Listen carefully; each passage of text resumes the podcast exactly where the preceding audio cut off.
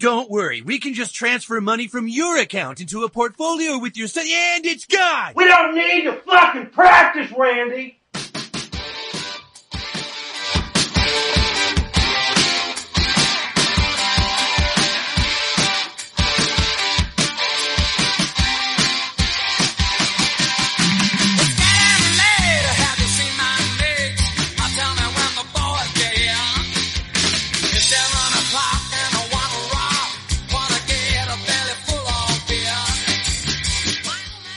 Everyone, welcome to the Significant Strike Podcast. I'm your host, Soft Weekly, and with me as always is our expert handicapper, Val Dwyer. Val, how you doing tonight, buddy? I'm doing great. Uh, well, first of all, I guess we should say Start off with the big ex- news. Yeah, some exciting news to share with you all. You want to tell them? No, you go ahead and do it. All right. Well, uh, for a while we've been in this uh, Discord server with, with a guy I know who's a great, great golf handicapper. Um, the, it's called SpoFi. We've put them, their tag in our uh, descriptions a couple times. SpoFi does NFL capping, golf capping, baseball capping, NHL capping, and now uh, UFC capping, MMA capping, because they've invited us to join the SpoFi Sports Network, and we accepted. So we're on a network of podcasts. Um, it's really exciting. We've changed our logo to be more professional because we've made it big time.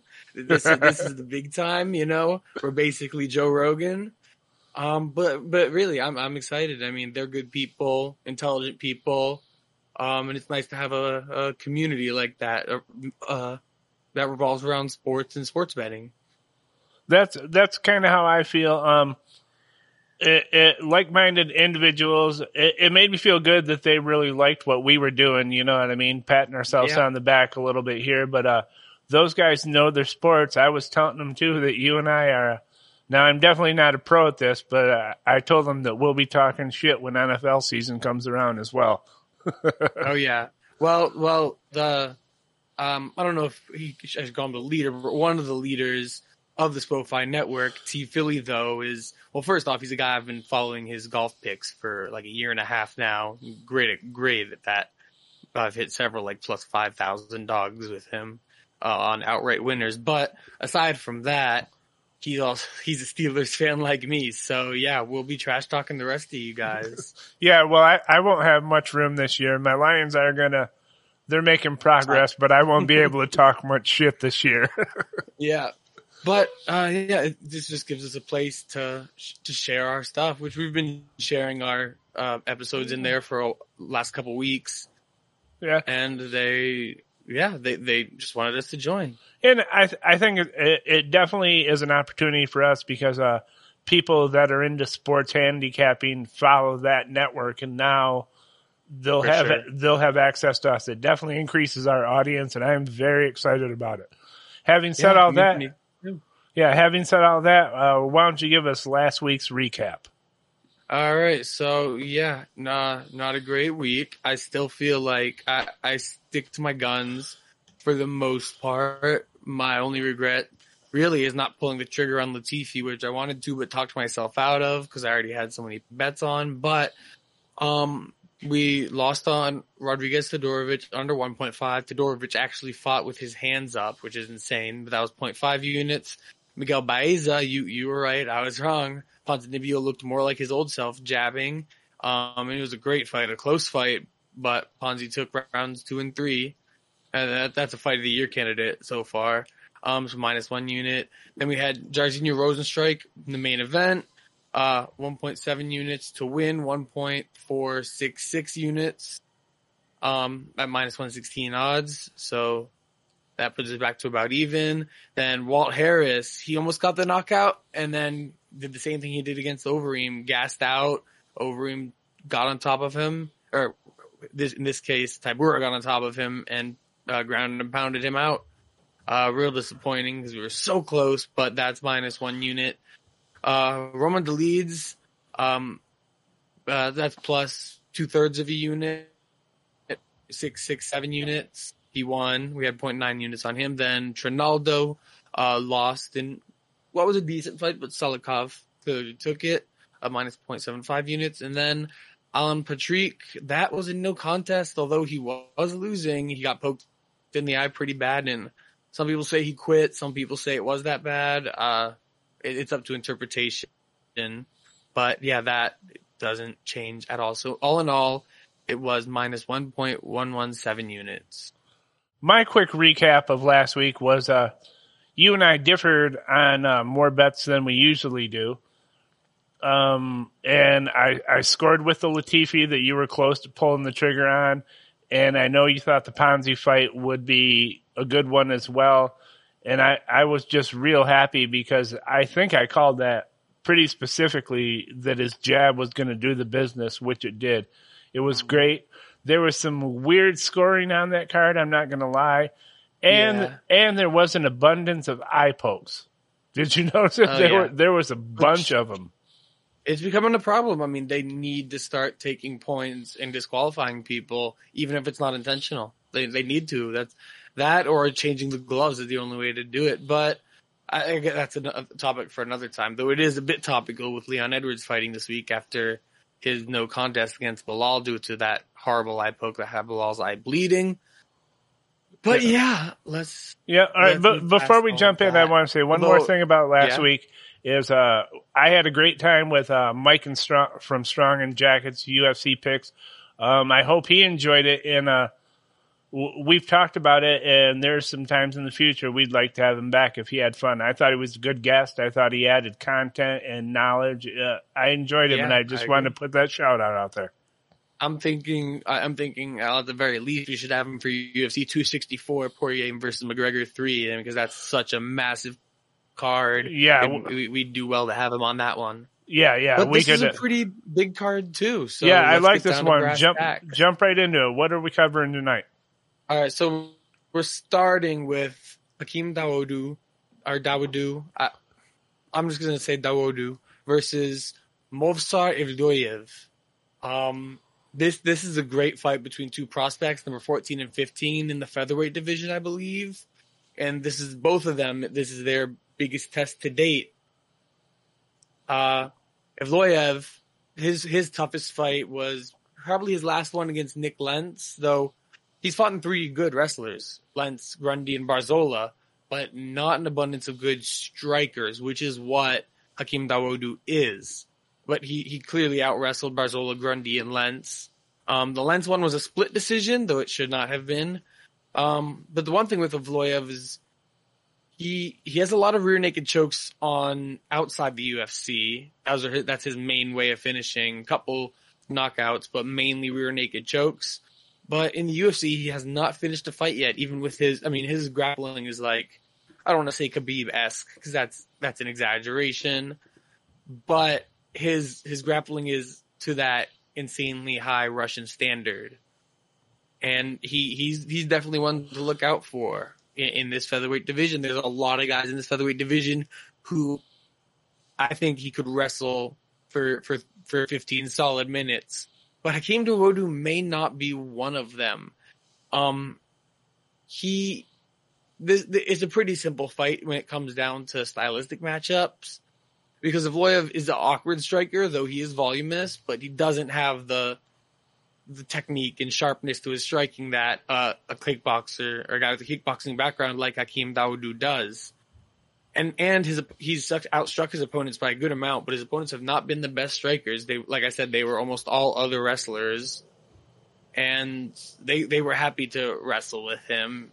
You know, that's where they preferred it, and that that's where Evloyev prefers it. But Hakeem Dawodu, like I said, he's a great kickboxer, especially his leg kicks. He he's he does a lot of damage with his leg kicks. Watch the Julio Arce fight to see him really beat someone's legs up badly. Um, and the reason that this matchup is intriguing is because Dawodu has 85% takedown defense. Um, he has a full arsenal of kicks and punches. He uses the leg kicks to set up higher ones. He has a head kick knockout on his record. And those leg kicks, once they start eating into Evloyev's legs as the round goes on, uh, lead leg particularly as the rounds uh, go on towards the third round, uh, the less purchase Evloyev will be able to find on the surface. And, you know, he won't be able to push off as much to drive through on his takedowns, which he has good takedowns, but Hakeem has 85% takedown defense. Like I said, that's where the intrigue comes in. Um, and to boot, Hakeem has faced a wrestler who is a teammate of Movsar Evloyev. Although he's not quite on the same level as Evloyev, Zubaira Tukhugov is a very good wrestler as well in his own right. And in that fight, Zubaira Tukhugov shot seven takedowns and only landed one and was only able to uh, get two minutes of control time. In his other six fights in the UFC, Tukhugov has landed 57% of his takedowns. So that shows just how much higher level Hakeem's takedown defense is.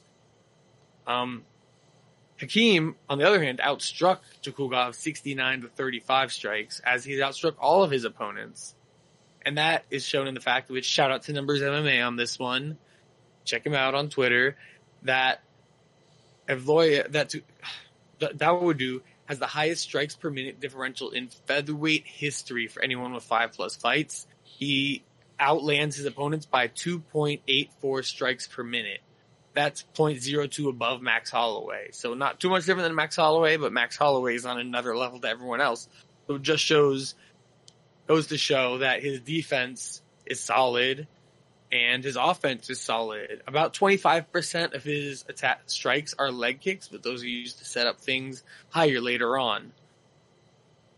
So I believe I didn't go too much into the technical striking areas because this is just style versus style matchup. Um, I, I think there is decent value here in Hakeem Dawodu to stuff these takedowns and accrue damage with volume, um, which he lands 5.15 significant strikes per minute in the UFC. Now that hasn't always worked for him for all the judges. He has three split decisions, but they're very odd split decisions in those three split decisions, including the Tukhugov fight, he outstruck his opponents by 62 strikes, 23 strikes, and 34 strikes. And he didn't get controlled or took taken down for more than a round. So it, it, it's a real odd one why he keeps getting so many split decisions. And, and, and I'm not just the only one who thinks that. Most people agree that that Dawodu won those three fights. I feel um, like uh, um, the judging has gotten worse. We kept thinking it oh, would yeah. get better, but it's actually gotten worse over the last yeah. 18 months I mean, or so. Don't want to go too off topic, but I will say that we need to not have these ex boxing judges and judges just from the commission that have no accountability. We need, I believe we need ex coaches, maybe ex fighters too, to be the ones judging because they know the game in and out, you know? Yeah. Um, but anyways, so the the fact that Hakeem Dawodu has so many split decisions isn't as worrying as it seems because of because to everyone else other than one judge they were clear wins for him, and it may actually contribute to the odds makers giving us a better price in this one, honestly, because we're able to get. Last I looked, the best price for Hakeem was plus two oh one. So let's go back yeah. to best fight odds and check on I that. I see on Sportsbook you can get him at 205 right now. Sportsbook 205. Wow.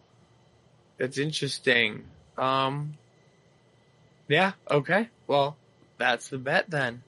I, I, I personally locked in 201 earlier at sports bet, but the Sportsbook odds appear to have overtaken the sports bet odds. Yeah, but um, if but you I, look elsewhere, he he's dropping to 175 yeah. and stuff. You know what I mean? So 201 is yeah. still a very nice price. I was disappointed. I was disappointed not to get this bet in when he was at he was at 220 and 210 for a long time on most books. He started at 240 on some like Bet Online, but it it dropped before I got to taping because I've been I've been a bit busy this last week. Um. So it, yeah, but I I would still take him at plus 186, plus 196, which is the other best you can get. Yeah. Um, I see. Uh, um, I, I, would, Fan, I would probably FanDuel, take him down to 170. FanDuel has him at 198, and uh, the lowest I see him is I think 175. So anywhere if you anywhere yeah. if you look right now, he's still a value. Yeah, but Betway always has the worst odds. So yeah, I mean most places it's 185 to 190. I'd pull that trigger, but we're on plus 205 for Hakeem Dawodu versus Movsar Evloyev and we're putting um, three quarters of a unit on that bet. All right, who do we got next? All right, so up next, continuing on the the prelims, we have Eryk Anders versus Darren Stewart, which this I'm- is an interesting fight. They I'm fought- excited about this Yeah? fight. Yeah. Yeah, the Yeah. last one was a uh, was very exciting for the uh, about four and a half minutes it lasted, and Eryk Anders really put it on Darren Stewart after about a minute and a half, two minutes in. He was dominating. He he landed a big straight right that started it, or straight left. Sorry, he's a southpaw that started it all off. Wobbled Stewart. He landed three takedowns um, in that those exchanges, and eventually he ended up illegally kneeing Darren Stewart up against the cage, not intentionally, nothing like the Petr Yan one against Aljamain Sterling. Though the interesting thing is, it was a in one week. The card right after that card with Jan versus Yeah. Yeah. I remember that. Two Um, weeks but- in a row. Yeah, so he he was cruising to a victory. He was cruising to a victory. Kneed him in the head, at which it looked he was trying to time. It was like Jon Jones versus Anthony Smith, though not not quite as brutal as that. Um, he was trying to time Darren Stewart standing up, and he got it wrong because he had already done that same knee and timed it correctly two or three times before that. But anyways, down to my breakdown. I mean, the breakdown will consist a lot of what that fight was, but I'll also talk about a bit about their respective opponents. Eryk Anders, so both guys have fought at light heavyweight in the past, but Eryk Anders doesn't look like a fish out of water there, which Darren Stewart does, as Darren Stewart's 5'11 or 6 foot, depending on who you ask, but a great deal less muscle mass than Eryk Anders. I mean, Eryk Anders was a linebacker for Alabama, best football program in the country, if anyone doesn't know.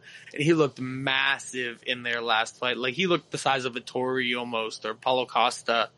Probably he probably came in at 205 on fight night, which Paulo Costa and Vettori come in at like 210.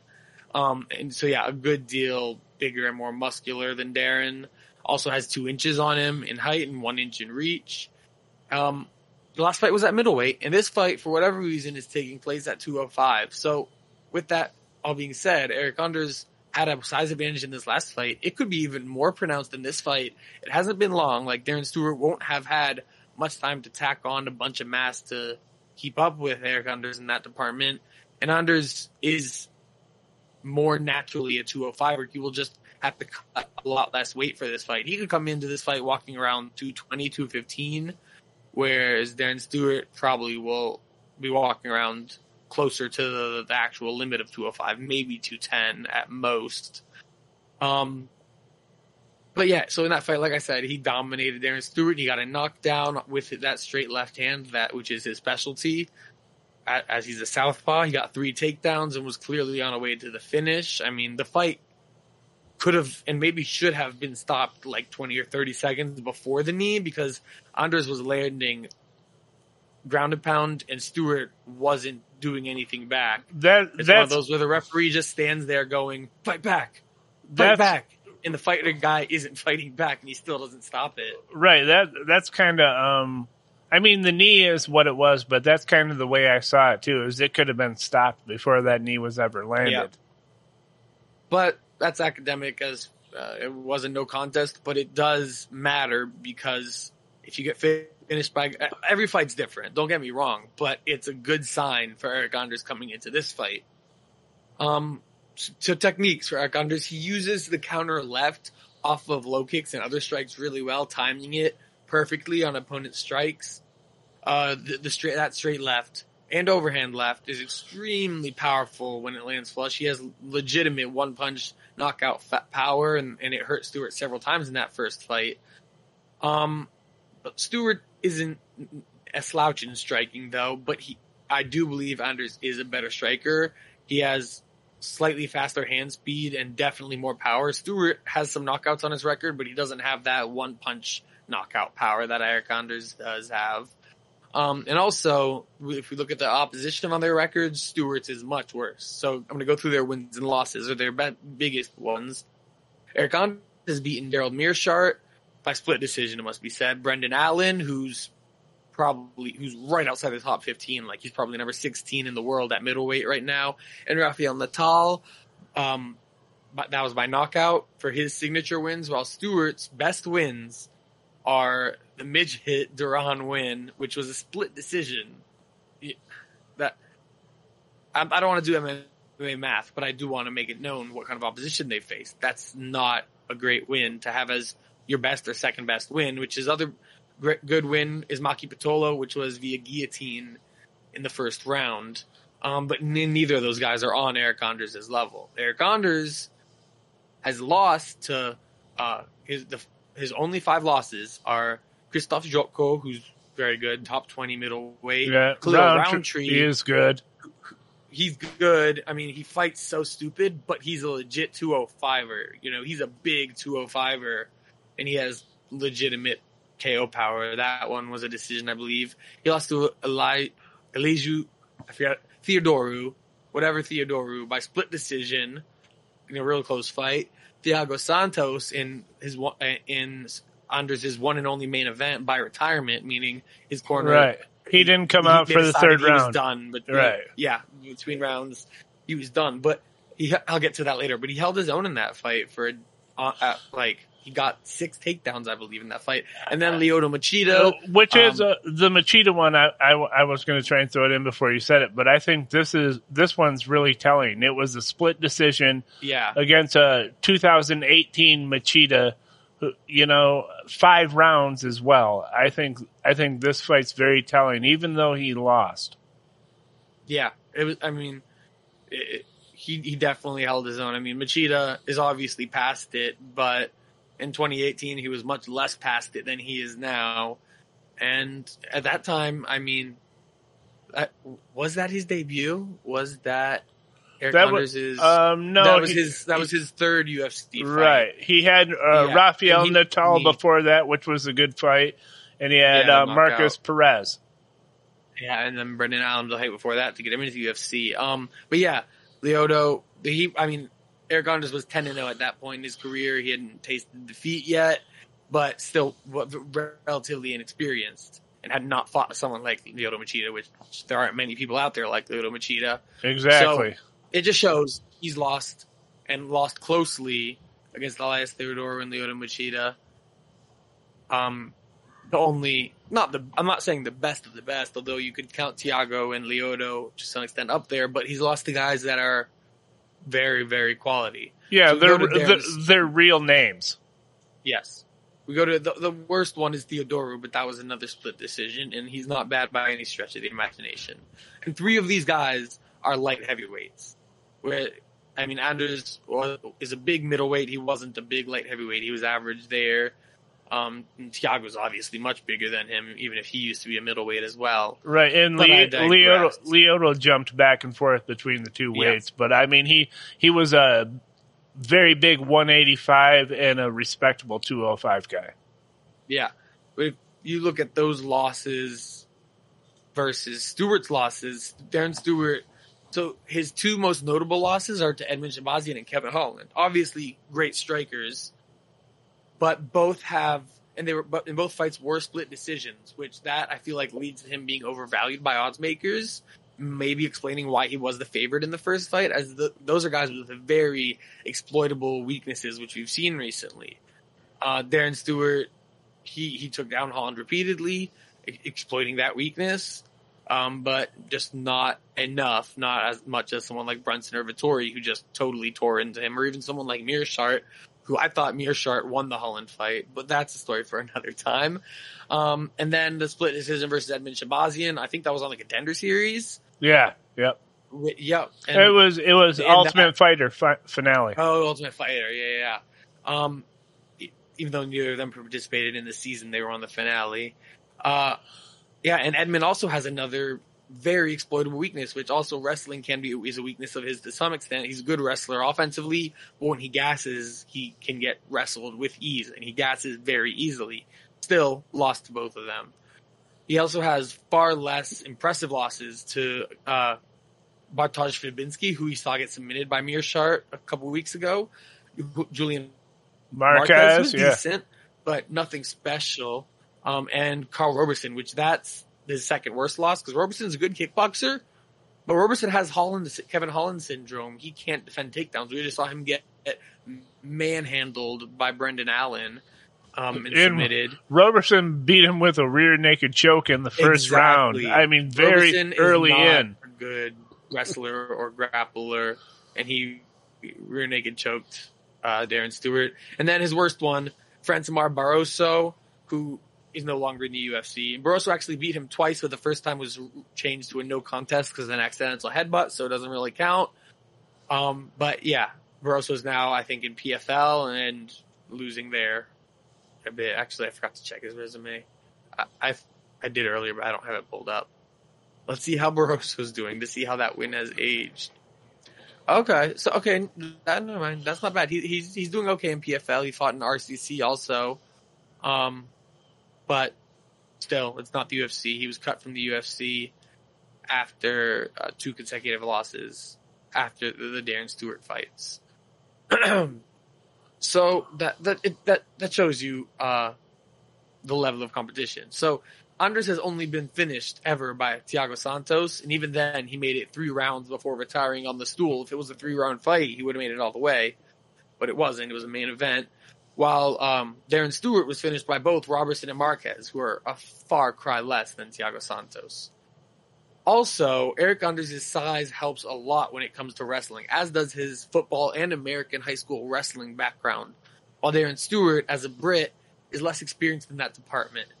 I mean, the British wrestling are coming. British wrestling is coming along, but it's still nowhere near the level of American wrestling because they don't start them so as young because they don't have the infrastructure in the schools. Uh, yeah, do it at MMA gyms, pretty much. Yeah, it's British wrestling is weak, and uh, I was a high school wrestler, and I'll tell you, um, because you mentioned it, just about um, our infrastructure. I started in a wrestling club when I was five years old. You know what I mean? We yeah, exactly. Uh, in America, we do wrestling big like that.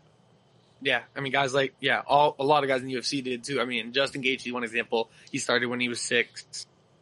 Um, but anyway, uh, also, Darren Stewart can only boast a 65% takedown defense, which is below average, while Eryk Anders has 80%, which is above average. Stewart, he was taken down six times by Deron Winn, who's a, a, decent wrestler but a midget, eight times by Edmund Shahbazyan, even when Edmund was gassed, seven times by Francimar Barroso, and three times by Anders just in that first round of their fight. Um, he's been taken down in almost every UFC fight he had, but those are the ones where he's taken down the most.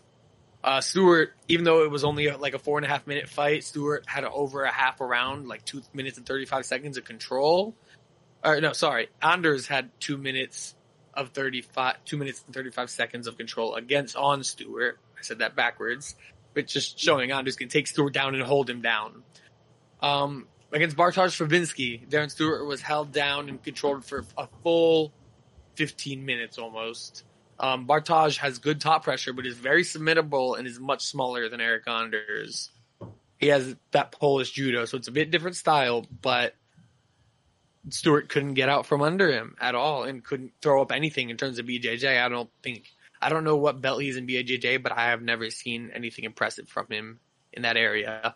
Eryk Anders was able to repeatedly take down Thiago Santos, which is no easy feat. I no, mean, Jon Jones couldn't take down Thiago Santos, although Thiago was, he had learned a lot by the time he fought Jon Jones, but still, he, he earned six takedowns in over a full round, like five and a half minutes of control time against Thiago Santos. Even though he lost, it shows he has the wrestling to take down guys bigger than him, and Stewart is smaller. So all in all, I really don't see this rematch going different than the first one. Hopefully, Eryk Anders doesn't make the same make, mistake he did last time, but I think he can pressure Stewart, find his chin almost at will with that laser left hand, and take him down, uh, and hold him down. So I think I don't know if it's a finish or what, but I'm surprised that the odds are so low considering how dominant Anders was in the first fight. I think Eryk Anders should be more like plus minus two hundred. So I'm doing Eryk Anders money line here for one unit. I like that bet. I, I um if I were the guy giving the picks, I might go 1.5 on this just because yeah, I don't see it going anything different than the first fight. The only reason there is a rematch is because that illegal knee which as we've discussed, uh, the fight could have been stopped before that. I don't see it going any different at all. Yeah. I mean, every fight's different. Who knows what'll happen? But I, I definitely think that Yeah. this is the value side eh, for sure. Like just Yeah. for sure. Right. There's there's a uh, with this kind of fighting MMA, I mean, there's the anything can happen element. You know what I mean? Someone can Yeah. shock you, but if you look at the numbers, the the Anders is the only way to go here. And I think I think it, we don't do a lock of the week, but if we did, I would almost guess this is the lock. In my opinion. All right. I, understand that sentiment. Um, though we have some really good bets coming up later. I feel like in in our main card. Um, so on to the featured prelim, which is a great fight. I'm just gonna get this out of the way quickly because I don't have a bet for it, but I wanted to talk about it because it's such a great fight. Um, this is the fight I'm second most excited for, more than the main event. Um, Brad Riddell versus Drew Dober, uh, uh, just a, Oh, a I- great I love striking, Dober, dude. He's a, he's Muay Thai matchup. Dober's a great personality. I love him. Yeah, he is, and he he he's like Alan Jouban. He could be a model, although Jouban really is a model.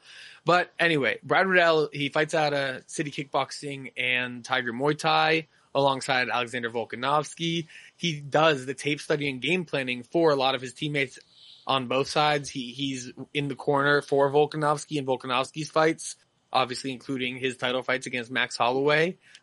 Um, he, he he just has a great mind. He's one of the most technical and intelligent kickboxers in the UFC today. The problem is he doesn't have the physical frame to back it up like Drew does. He uses feints, shifts, pivots, frames, diagonal retreats, you know, on angles to constantly create angles and open up the opponent's guard after he has read their games. Um, he's an, he was a gr- excellent pro kickboxer, although he was always one step below the champion. He's fought Cedric Doumbé, where he lost the split decision. He fought Regian Eersel, the one championship. Uh, uh, well, also Doumbé is the K1, right? Yeah, Yeah. K1, um, world champion, a really, really famous guy in, in that circuit. Regian Eersel, the one uh, lightweight champion. Um, and has beaten John Wayne Parr, although who's a legend, one of the best kickboxers or Muay Thai fighters ever. Although he he was older when he beat him, still an impressive win. But this is MMA, um, and his wrestling defense has come a long way. It, it was shown in the Mustafayev and Jamie Mullarkey fights. Mustafayev, a Dagestani, who's more of a striker, was got knocked down by him in the first round, but was able to uh, sweep him from the bottom and hold him against the fence. But then, and in that first round, but wasn't able to do much with it. Wasn't able to do much damage just holding there in the clinch or with his back pressed up against the fence on his butt. Um, and the Mullarkey fight, that was just everyone should watch that fight. That's one of the most under appreciated fights in UFC history. Jamie Mullarkey is a solid wrestler and Brad Riddell was able to get out of it, although he got taken down a few times and he was able to win that fight. Um, one problem is Riddell is not a finisher. I mean, you don't have to be a finisher to be great in the UFC, but it certainly helps.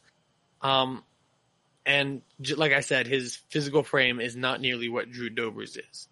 Uh, on the flip side, Drew Dober is not nearly as cerebral as Brad Riddell, but he's much more physically gifted. He's Drew Dober is so thick. He used to fight at welterweight. He moved down because he was a short welterweight, but he is a thick, thick dude with muscles for days and finishes for days.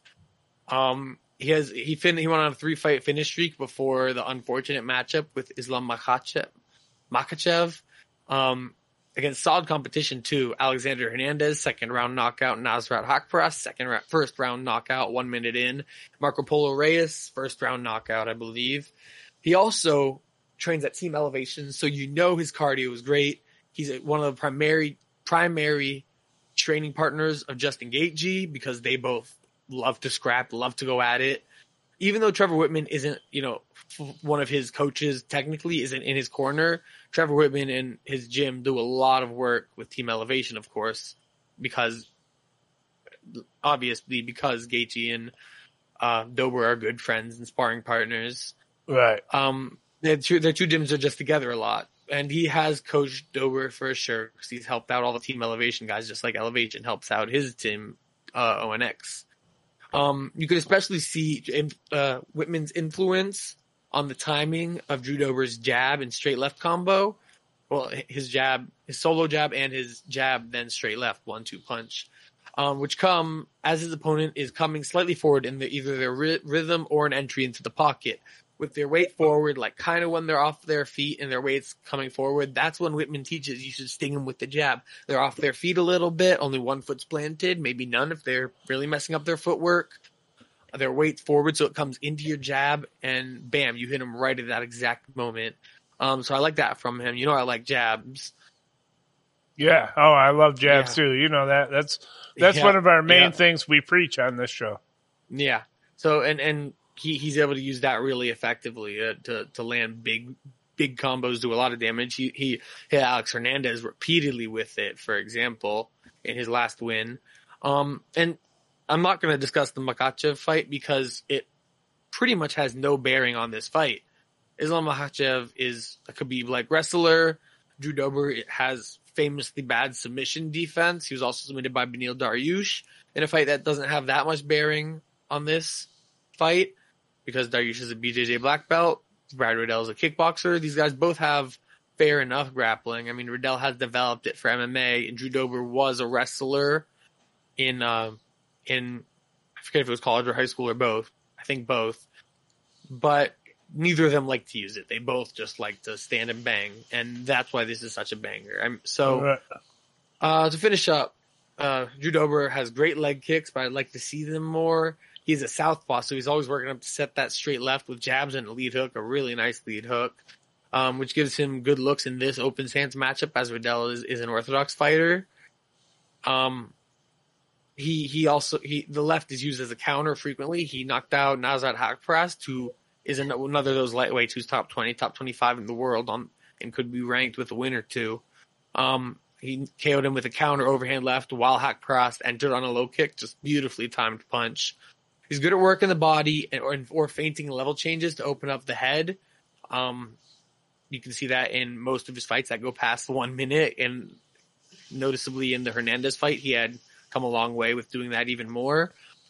Um, so yeah, ultimately, I feel though the odds are pretty close to correct. With I think Drew Dober is like minus one forty. Um, see what it is. yeah, minus 140, 145, as high as 152, as low as 138. Yep. Um, Brad Riddell coming back at plus 110 to plus 125 in that range, plus 128, the highest you can get him.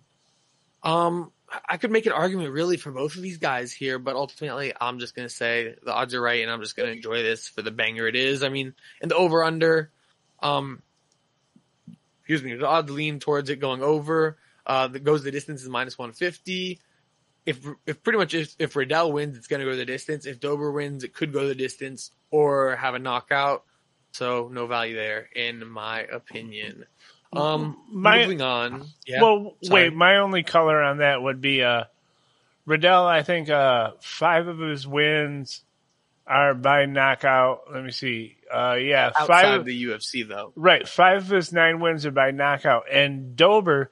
He's got the head of a 185er or a 205er. It's gigantic on his body. Like you said, he's a very thick dude, and he hasn't been knocked out since 2011, I believe it is. Yeah, he has Yeah. a great, great chin. Yeah, so uh, I won't throw the money around, but if you want to lean, I'm I'm leaning Dober in this.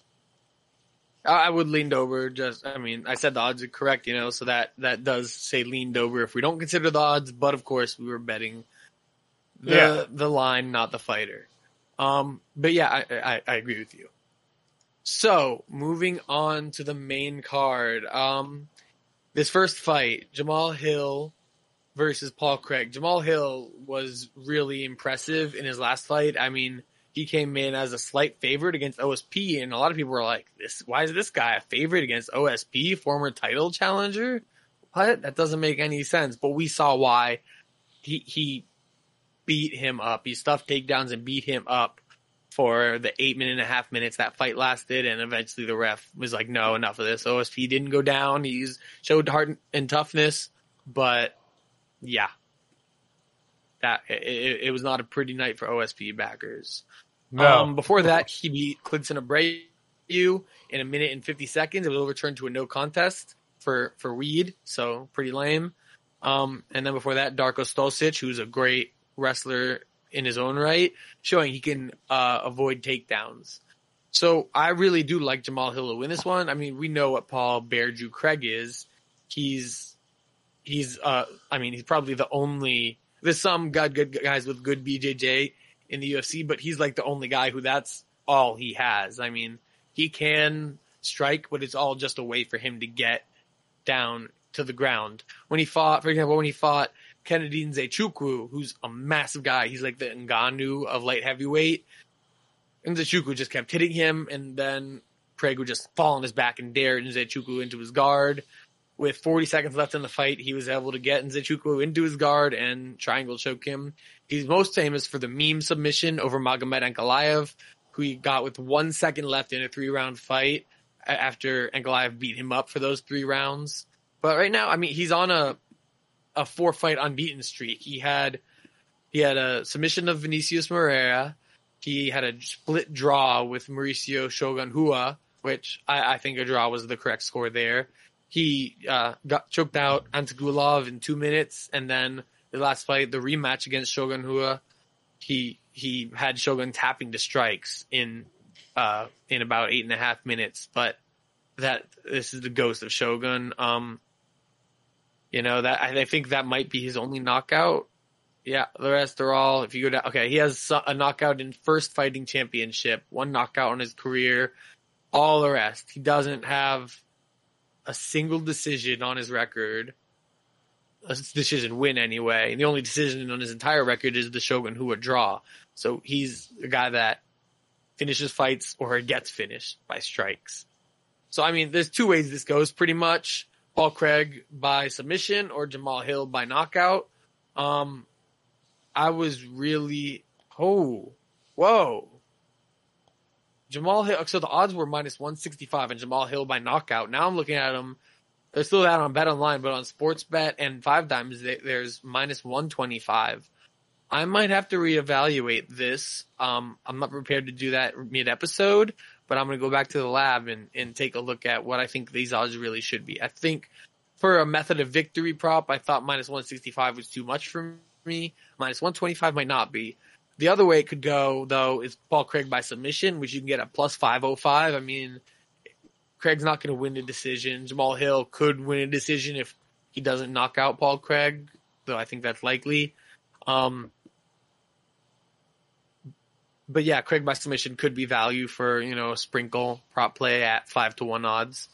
Um, but as of now, I'm saying nothing, but I may tweet this out or maybe put out a part three if I decide I, I like that at minus 125 odds. Stay tuned. Should be an interesting fight. The, you know, classic striker versus BJJ matchup. All right, so Belal Muhammad versus Demian Maia. Maia, obviously a legend. Muhammad has had some interesting headlines recently. I mean, he does, he's on John Anik and Kenny Florian's little podcast network doing uh, Remember the Show. Um, he's funny on Twitter. He had a main event versus Leon Edwards where he got eye poked. That was devastating. Um, but he's broken into this top 15 of this welterweight division and is doing decent for himself, though he doesn't have a real signature win. Is is his one problem. This would be that signature win. Although Demian Maia is 43 years old, he's still a legend and still more than capable of submitting people. I mean, he submitted Ben Askren less than two years ago, um, and, and beat Anthony Rocco Martin and Lyman Good in that same year. Um, and his, his only losses are all to title challengers in the last, I mean, ever really.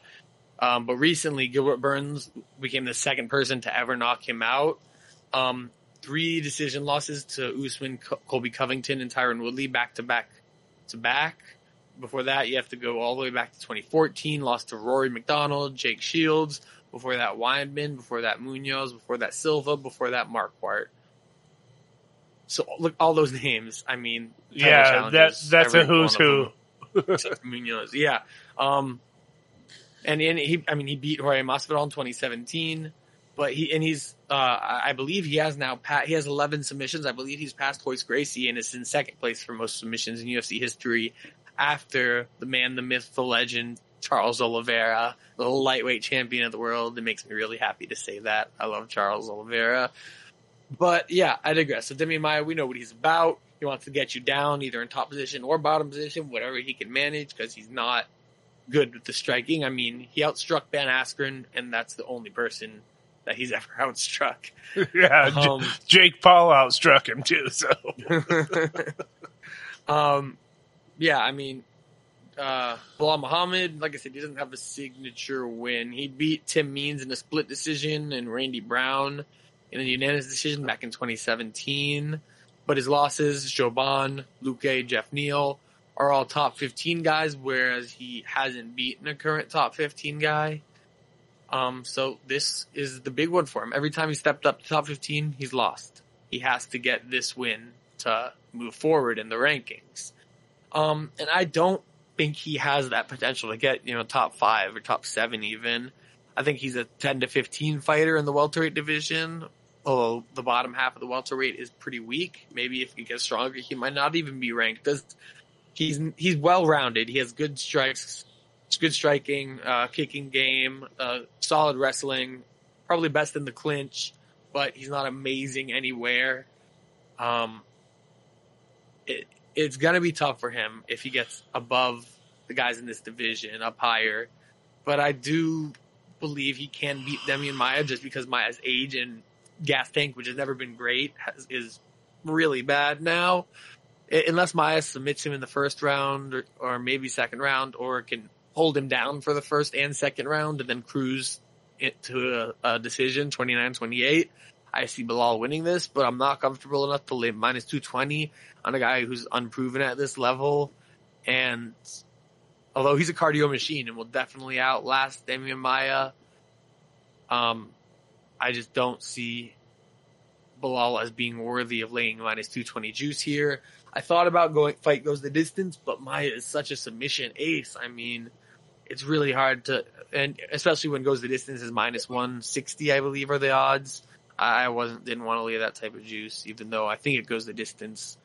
But I, I think there's a slight edge maybe, but not enough for me to lay down a bet, an official bet. Um, I kind of, so yeah, I yeah. kind of agree with all that. I think uh, Maia, uh, he's an anaconda. If he gets a hold of you early, you know what I mean, and he, and he can get one of those Yeah. kind of. He, he likes to do that body lock and throw like that little kind of judo trip in there, you know what I mean, Yeah. to get people just down. Oliveira. Yeah, and, and then you'll be in trouble. But he he's so old that you can watch even not really hard punches. You can watch, you know, just like a mild power punches draining his gas tank. You know, he's Yeah. not going to go far. Yeah, although he he never gets put out. He's only been knocked out twice ever by Nate Marquardt and Gilbert Burns, who are both huge power punchers. Yeah, Nate, Nate can throw some blows for And sure. Gilbert Burns, I mean, I think Burns is overrated, but no, his power isn't. He has legit power at welterweight, more than someone like Colby or even Leon Edwards. Although I think they're better fighters than him. But yeah, Belal's not a finisher. He has one rear naked choke against Takashi Sato, who's awful, and one ground and pound win over Augusto Montano, who I don't think is in the UFC anymore, back in 2016. Um, most of his fights go the distance when he wins. He is a one minute loss to Vicente Right. Luque. I think this is uh, most interesting to watch if uh, Belal doesn't finish Demian Maia. Then Yeah. uh, that tell that tells everybody exactly what you just said. Is he's a he's a an eleven to fifteen guy. You know what I mean? He's Yeah. never going to be upper echelon in that division. Yeah, yeah. I, I think most guys above him, like Maia's one spot above him, but I think other, most guys above him, other than that, would beat them, beat him, maybe almost all of them. But that's, and I don't want to diss him. I, I like. No, he's a legend. just He's a legend. Oh, you, I meant you meant Maia. I meant Yeah. I meant Belal. Oh yeah, I don't want to Belal's diss him either. yet. No, Yeah, I, don't mean, want to. he's, he's a cool him. guy. I like his story. Yeah, I don't want to diss But- him, but the facts are the facts.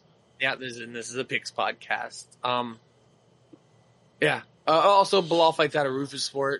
Good gym.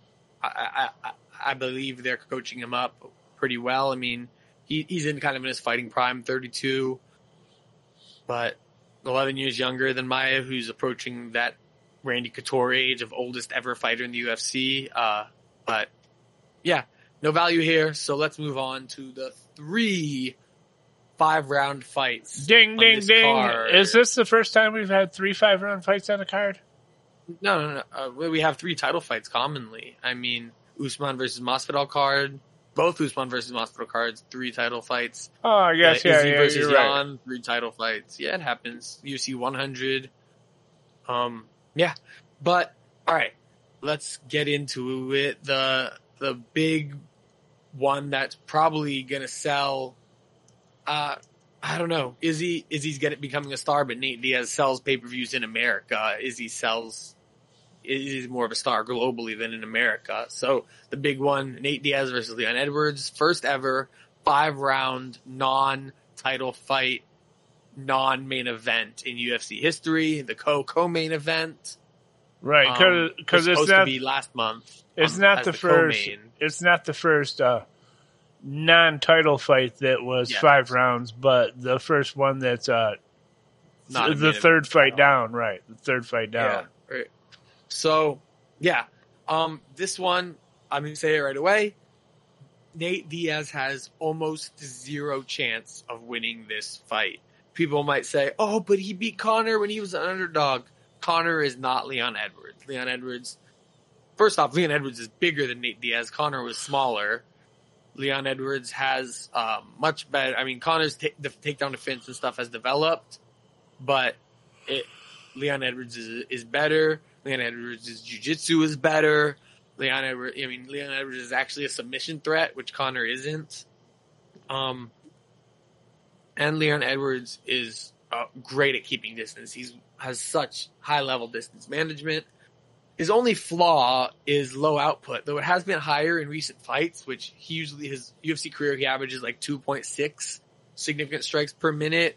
In his last uh, three fights, no two, two of his last three because the Gunnar Nelson fight almost always almost was entirely on the ground, but it's two five round fights against Donald Cerrone before he fell off that cliff, figuratively, Yeah. and RDA before he moved back down to lightweight when he was still fresh off his loss to Colby Covington for the uh, interim strap at welterweight. Um, he, he, he averaged like four and a half, uh, significant strikes per minute then, really upping the ante. And he landed, shoot, I'll, I'll pull up the stats for how much he landed, outlanded them by, but it was a decent amount. And he beat them both, I believe it was both 49-46 or one card on the, uh, RDA. One scorecard said 50-45, which I don't hate. Um, but and then Leon's other flaw is a lack of finishes. He has extremely high fight IQ. He has a big hand speed advantage here. He's an extremely technical switch stance kickboxer with solid cardio who's also developed a very high level takedown defense since his last loss, which was to Usman, uh, what, six years ago, five years ago. And this unique ability that to control clinch exchanges effectively by framing and using vicious elbows to dictate, how these exchanges take place. Um, I would recommend everyone watch uh the downward elbow video on Leon Edwards' elbows. Downward elbow makes some of the best striking based content out there, along with Jack Slack uh, and Dan Hardy. Um, just really great analyses. You'll understand what I'm talking about when you watch that video.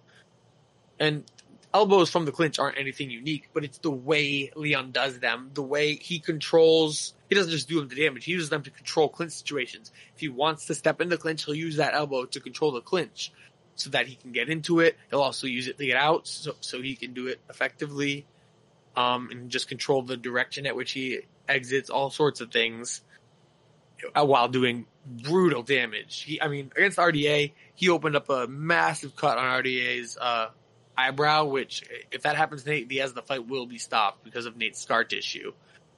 Um, Yeah, he'll- also, of course, He- He'll uses- bleed easy, so some elbows will make it rough. So, as- yeah, so as well as the usual techniques like underhooks, overhooks, body locks, and head positions. Um, body locks, I have to say, are his best takedown uh, method. He's not great on single or double legs, but body lock trips, just mwah, beautiful. He got RDA down with ease in the first round of their fight and controlled that round entirely with that body lock takedown. Um, and just top position. But yeah, so he willfully enters clinches with strong pressure guys like Nate Diaz. That's what Nate Diaz does. He pressures you and tries to dirty boxes to stop their advantage. Um, advances when they're coming forward, he can't back up all the way. He'll run into the fence. So he he elbows, gets in the clinch, punishes them with more elbows, slides out the side, gets back to the center.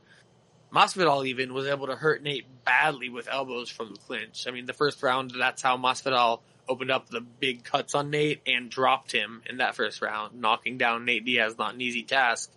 Um, Leon is even more effective with them, although he doesn't have maybe the same power as Jorge.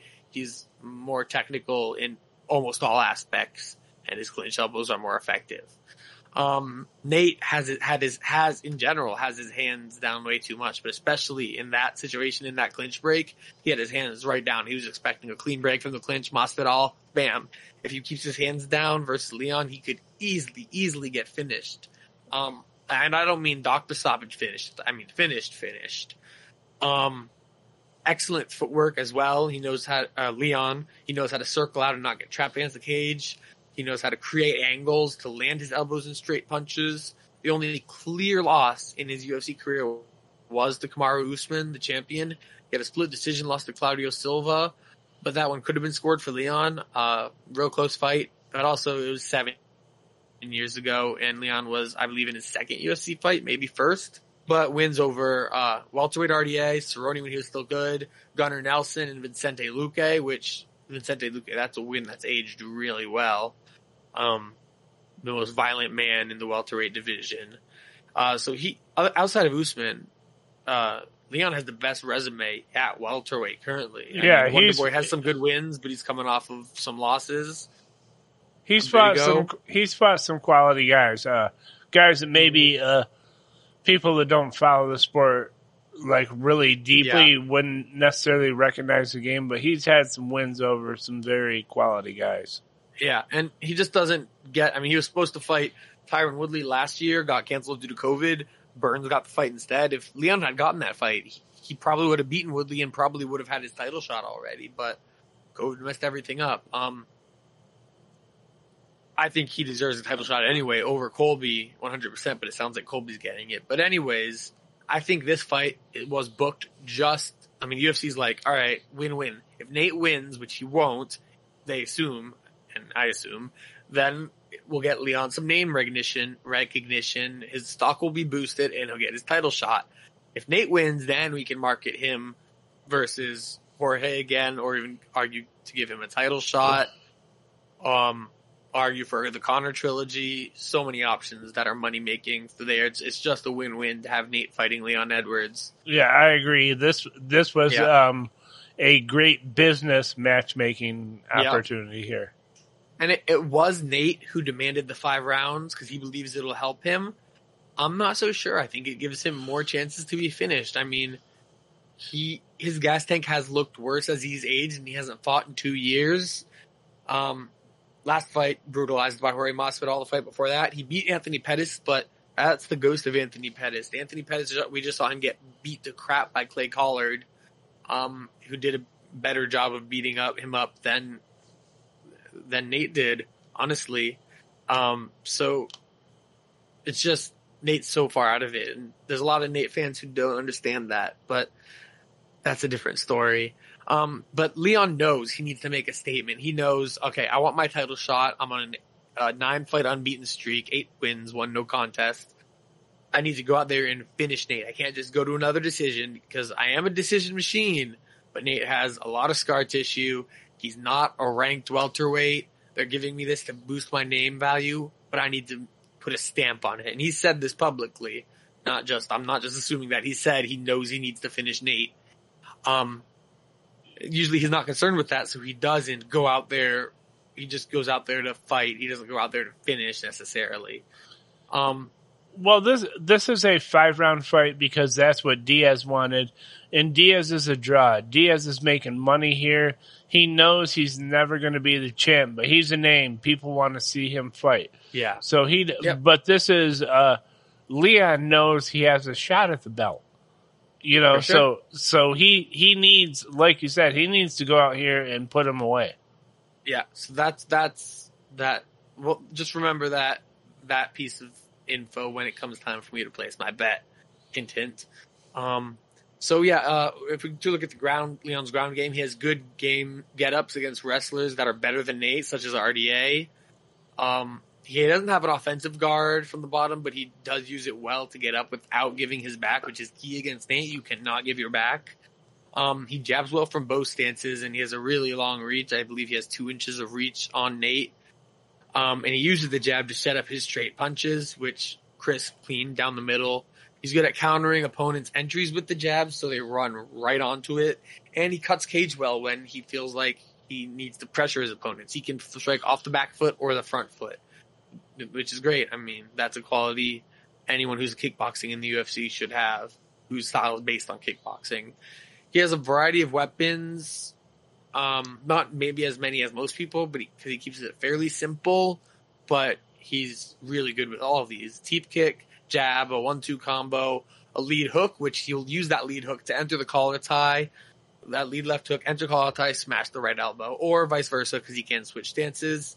Um, straight left, like I said, roundhouse to the body or the head, knees from the clinch, and of course the elbows that we've talked about, which he doesn't just use in the clinch, he can use lead elbows, uh, you know, just in distance if he gets close in the pocket. So on to Nate. He hasn't fought since UFC 244, the BMF belt, and he's only fought two times in the last five years. He's overrated at welterweight due to be- beating Conor. He's much, much smaller. Uh, uh, I, am not much, much smaller because he is very long, but he doesn't have the weight on him that Leon does. Leon is a natural welterweight, a decent sized welterweight too. Whereas uh, Nate, he's caught between lightweight and welterweight. You know, he's skinny but tall and long for Right. lightweight, uh, but welterweight. He's not actively staying in this division, fighting all the time. So I believe that's why he's here. If he wanted to make a run, he'd go down to lightweight. Uh, he's 20 and 12 in his career, but is 4 and 5 at welterweight in the UFC. Those wins, Rory Markham, Marcus Davis, Conor, and the ghost of Anthony Pettis, while the losses are to RDA, Rory Mack, Dong Hyun Kim, Jorge Masvidal, and Conor, which Leon Edwards might be the best of all of those. Um, that was featherweight Conor, who was great on a tear, but a lot smaller. And yeah, Southpaw, Nate's Southpaw, but he's able to switch stances, create angles, though he's much more comfortable at a Southpaw. That's one of his best techniques, you know, shifting into punches. Um, techniques from striking anyway. Striking from distance anyway. He's great dirty boxing, of course. Um, he has great BJJ, but he often can't use it because he doesn't shoot for takedowns much. I mean, that's where, oh, you're a wrestler now comes came from because he pressured Conor into shooting. Nate wasn't going to shoot himself, but he pressured Conor into shooting, then took his back. Um, yeah, he only averages 1.19 takedowns per fight, including his WEC fights. Um, Leon averages 1.3 takedowns per fight. So Leon, not a wrestler, averages more takedowns than Nate Diaz. If we look at his last 17 fights, he has not landed more than one takedown, and that's only six times where he's landed one takedown. So six fights out of his last 17, he's landed takedowns, ele- or one takedown, 11 fights where he didn't land one, and some where he got absolutely ragdolled. He got taken down seven times by Rory Mack and eight by Benson in his lone title shot. Uh, and the, and those guys didn't, weren't susceptible to his BJJ. They beat him, beat him cleanly, let's say. Leon isn't even a wrestler. He's a kickboxer, but he has the same takedown accuracy of Nate, which is in the 30s. Um, and like I said, he lands more takedowns, but I don't think that'll matter since Leon Leon shouldn't be going into Nate's guard unless he really thinks he can finish him. He drops him with an elbow or something, thinks he can finish him. That's the only time he should go into Nate's guard. But if he does end up in Nate's guard, he is good there. I mean, he's good at keeping himself low, wrestling, put keeping you know his shoulder and head below the guy's chin, so they can't use you know uh, an offensive guard on him. I think him. I think that's the one thing he should avoid. He should not try and ground and pound because Diaz, he's underrated off his back. He's very good. Very, very, very, for sure. Um, but I, if he ends up there, I don't. It's not like it's not like Conor when Conor ended up on the ground with Nate, who's just, was just a fish out of water. Leon, Leon has the skills. He's been training all aspects of MMA, not just striking for. And he was what, Yeah, I- fourteen. I just feel like, yeah, I agree with um Yeah. Everything you said, and I, management. yeah, he he has the advantage on the feet. So if you put Diaz on his back, let him stand back up because that's Yeah. that's a place he's he's very wily and especially there's going to be blood making people slippery. He knows how to fight that way. Yeah. Th- that's I think uh Diaz on his back is actually an advantage to Nate. Yeah, I I agree. Um, yeah, Jorge did the same thing in their fight when he knocked Nate down twice. He had him get back up after kicking his legs a few times. Um, yeah. So since Nate's one and only title shot against Benson Henderson, he's four and five. He's been outstruck often badly in those five losses. And Leon Edwards is definitely the best opponent he has fought, not just recently, but ever in his 32 fight career. We're not talking pound for pound here because it's two different weight classes. We're talking just total size, Leon Edwards, or with size, Leon Edwards is the best opponent Nate has ever fought. And Nate is not in his prime anymore. He's 36 years old. Jorge Masvidal outlanded Nate almost three to one in only three rounds of fighting. And Leon is better than Jorge. Uh, I don't think that's even a question. I think Leon or Wonderboy is the second best welterweight on planet Earth right now. Uh, Obviously, Usman's first. Um, usually Nate would have an advantage in the clinch, leaning on guys in dirty boxing, but Leon is so strong in the clinch because A, well, he's just stronger and bigger, but also he controls the entrances and, entrances and exits from it with his vicious elbows and framing. Um, did it amazingly to RDA. Like I said, he cut RDA's, uh, eyebrow open badly, like a really long cut, like an inch long, half an inch, maybe not, like a quarter inch wide. Um, it it was a pretty RDA bad cut. Yeah. yeah. Nate's not definitely not RDA. Nate's only chance in this fight, I think, is a freak submission. He doesn't even have the one punch knockout power to put out Leon. He he more relies on dirty boxing and volume. I mean, he has some knockdowns like uh, against Conor. He he really hurt him, but that was an acu- that was like four or five combos back to back before Conor was even wobbled. So yeah, I don't think he's putting out Leon. I don't see any world where he wins a decision. I mean, anything's possible, but like 0.01% chance. So I give, I give Nate, like, I mean, I want to say Nate has 1% chance to win this, which would obviously create value on his line. But his line is minus 600 now. Um, and that's not something I, if, if that was the only option, I would really consider betting it, but there are other ways to bet this fight. And two main ones that I considered. One is the minus 5.5 market, something we've used before in five round fights. We used it for Usman against uh, Masvidal 2 and Valentina against Andrade. Hit on both of those, but this is wider. Um, it's minus 285 for Leon Edwards, minus 5.5, which if you don't know what minus 5.5 is, brief explanation, it's either you have to win by all the judges scorecards combined of more than five. So it's a spread, obviously. If you win inside the distance, you win. If it's a close fight, say 48, 47, 48, 47, 48, 47, the minus spread loses, the plus spread wins. Five round fights are always minus 5.5. Three round fights are always minus 3.5. So minus 5.5 at minus 300, or no, move down to minus 285.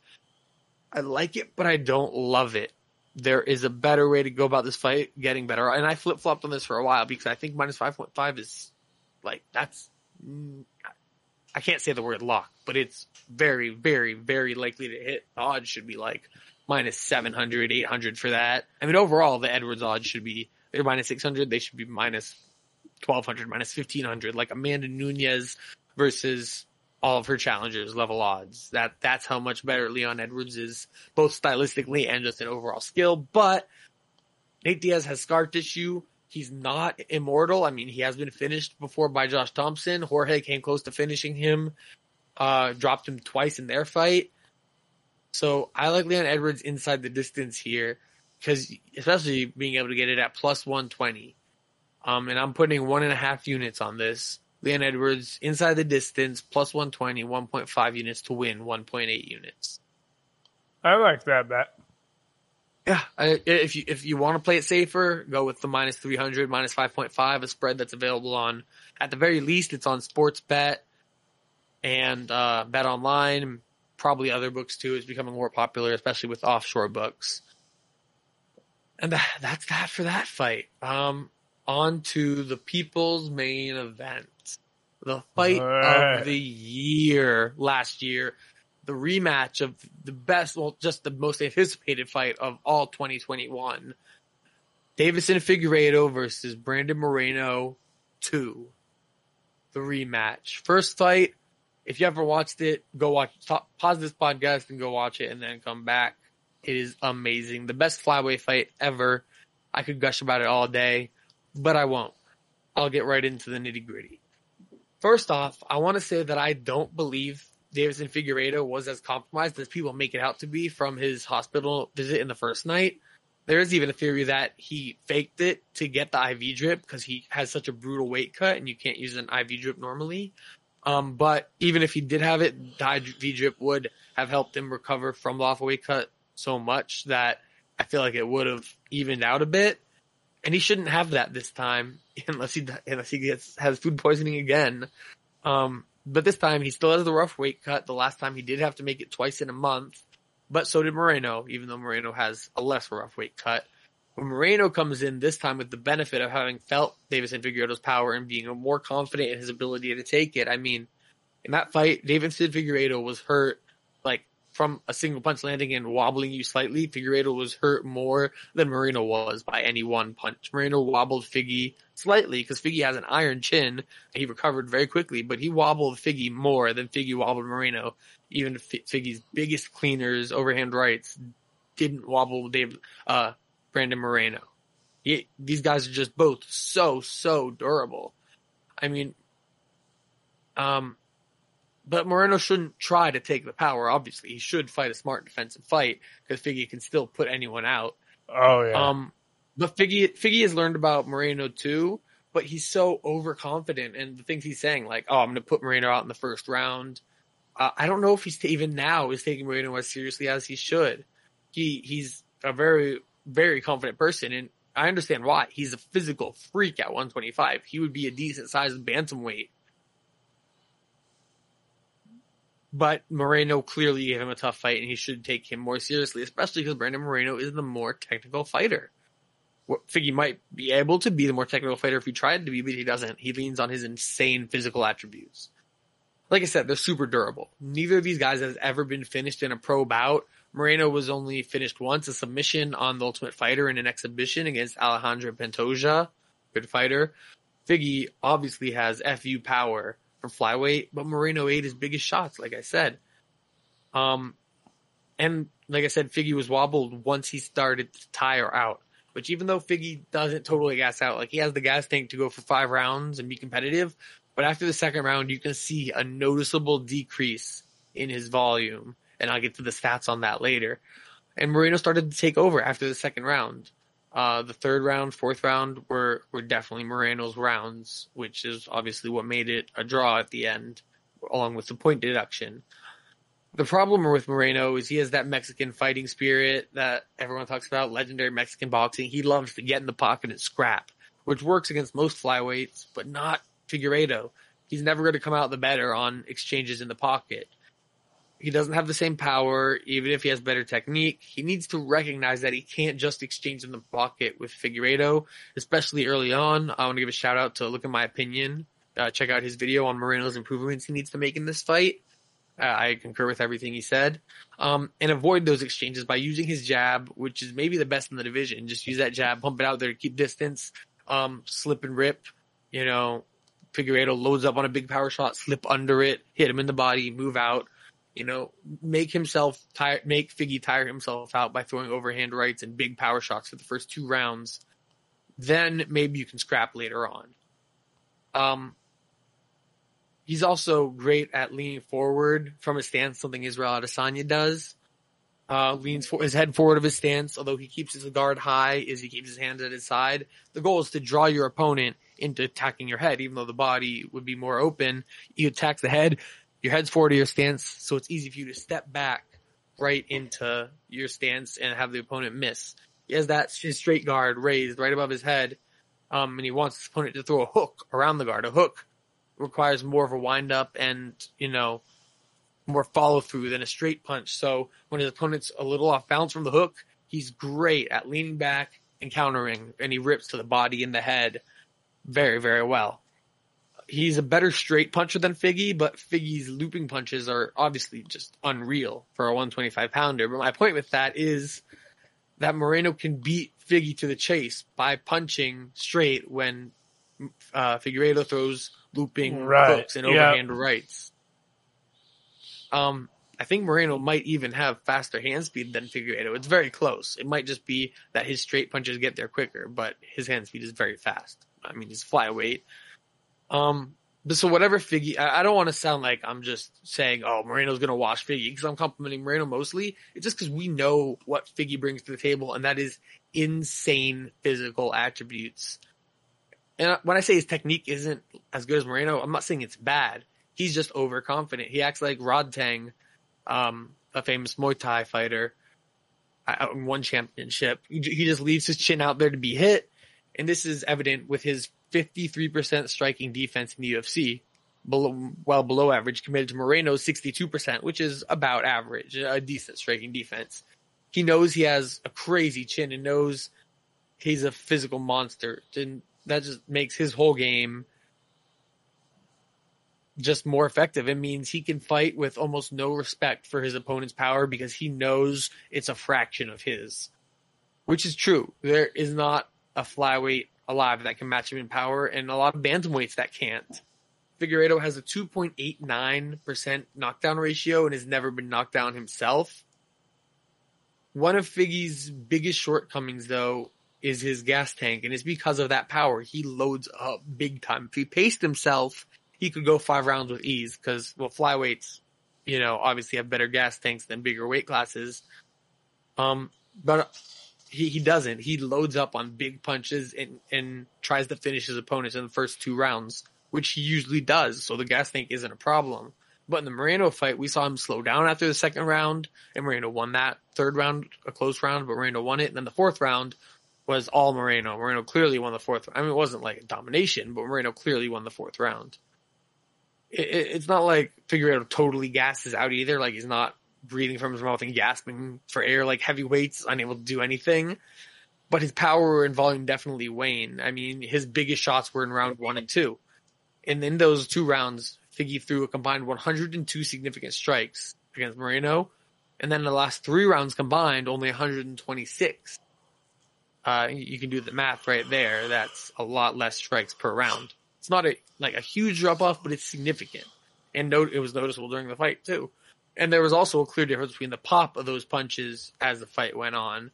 Uh, Moreno, I mean, he ate them all fight, but he ate them even better later on. And Figgy's chin waned too, as Moreno was able to really sting him and, and hurt him a bit in that, uh, third, fourth, third and fourth round. Moreno in that fourth round accrued a minute and 35 seconds of control time and was able to fully establish top control. Um, which in the rest of the rounds, neither man was able to do that. Uh, he, he accrued no more than 30 seconds of control time in any of the other rounds, and a lot of that was on the clinch, not on the mat. Just the scrambles in this fight were out of this world. Both men were able to get back up. Um, but if Figgy had been at, you know, peak gas tank, there's almost no way Moreno could have, you know, got him down and kept him down because Figgy's Figgy's a bull on the ground. He will fight to get back up, and he has the strength to do it and the scrambling ability too. But Moreno's body lock trips are money in the bank. I mean, that's where he got most of his takedowns. Uh, four for eight he was in the fight, even though only one he ended up in full top control. Um, both men got several takedowns, really. Um, I will. I think Figgy had two or three, and Moreno had four, but only that one from Moreno. uh, He was able to establish top control for any length of time. But so when Figgy did get him down in that fourth round and established top control, this is why I have one of the most interesting bets I've ever had. Figgy, this is after the ball shot, which was a really bad one, really bad one that got the point deducted. Figgy began to gouge Brandon Moreno's eyes. He was it, clearly intentionally sticking his finger in Moreno's eyes. The referee warned him once, and he went right back to it. And Moreno was he he, he got frustrated with that, and he stood up. I mean, he, it's not hard to do stuff when your opponent's gouging your eyes. He wasn't like digging in, like really wrecking them, but he was putting the fingers in the eyes clearly. So Moreno either had to close his eyes or stand up, and he he stood up, and Figgy got up. Um, so I and Figgy held the fence against Alex Perez. He's famous for cheating consistently, even more than Cowboy Oliveira, I'd say. So keep in mind, keep remember that when I get to the, the bets here we have at the end. But Figgy is also no slouch at takedowns. Um, and he has submissions on off of his back in a wicked guillotine, as we saw against Perez. The body lock takedowns like Moreno's avoid the guillotine entirely. And Moreno's scrambling ability let him get out of all of Figgy's takedowns with no damage done, except for the very last one in the fifth round, which was when Brandon Moreno's arm was fucked up. It looked broken to us. He said it wasn't. He downplayed the severity of it. The later he revealed it was pretty bad, that we still don't know what the specific injury was. Um, but that's the only time that Figgy was able to get him down. And it, it was when Figgy won that last round of the fight. I believe that if that fifth round didn't have Moreno with a forearm injured so badly he could barely throw his power punches, I feel like he could have won that fifth round. And that's not a thing people are talking about enough. I mean, the fight was tied on two out of three scorecards going into that fifth round, rightly so, in my opinion. And if Moreno had been able to throw like he did in the previous rounds, the previous two rounds, or even the first, second round, first and second rounds, he would have landed a lot more than eight significant strikes on 16 attempts. Because every other round he landed like 30, um, and attempted like 50 to 60. Um, and that round would have been competitive, which it was not. I mean, it was the least brutal round of the fight. Figgy outlanded him by about double, 16 to 18, something like that. But if the same thing happens this time and Moreno's arm is fine, I expect a war in the fifth round, one that Moreno could win as he has the better gas tank. Uh, so as the fight, I look for Figgy probably to take the first two rounds, but he's so intent on, uh, he has taken Moreno's words uh, and the fact that Moreno complained about the ball shot, which it was a really bad ball shot. Figgy thinks he exaggerated it. He's taking Moreno's words that he thinks he can win this personally. I mean, I guess to hype himself up, but he's really angry in uh, some videos saying, I'm going to finish him in the first or second round, no, like no matter what. And I think if he really does to try that, do that, which he does it often, he always does it, but it comes naturally usually. The first fight it didn't come naturally because Moreno's so tough. If Figgy does try to, it's so hard to get him out of there, he could gas even quicker. And when I say gas, again, not totally gas, just get tired and not be able to throw with as much pop. Um, and then I think Moreno could win the third, fourth, and fifth round if if Figgy wins the first two. Uh, so I think it's very possible. Um, my bets for this are interesting. The first one, the simplest one, is this is a flyweight fight. So most flyweight fights go the distance because they're flyweights. Even though Figueiredo is a great finisher, Moreno has never been finished other than a submission when he was much, much more inexperienced. Um, and Figueiredo has never been finished, only has one loss on his resume at all. So I like the over in this. Over 4.5 is plus money. Um, at, it's kind of a glitch in the system, maybe because this is on Bet Online. Bet Online goes the dis- fight goes the distance is minus 110, which is worse odds than just the over. That leaves us an extra half round there where the finish comes. We're good. Um, so yeah, over 4.5 plus 105 odds and I'm I'm putting 0.7 units on that. I think plus money for a flyweight over is great. The last fight went over, and I don't see this fight. I see just guys, so both guys being so durable that this can go, and uh, I think the over 4.5 should be definitely minus money, uh, a bit more like minus 130, uh, around that. I, I like that bet. I do. So the second one is an odd one, one I've never done before a draw for this fight. I'm betting on a draw because if we could see the exact same thing happen, we could see a 3-2 fight where Figueiredo cheats and gets pointed up that I've, I've, given examples of him cheating. I mean, the ball shot that affected the first fight so badly. Um, fence grabbing in the Perez fight. Um, eh, you see it throughout his career, and then was that eye gouging in that last fight. Could have even had another point taken from that if the referee saw it.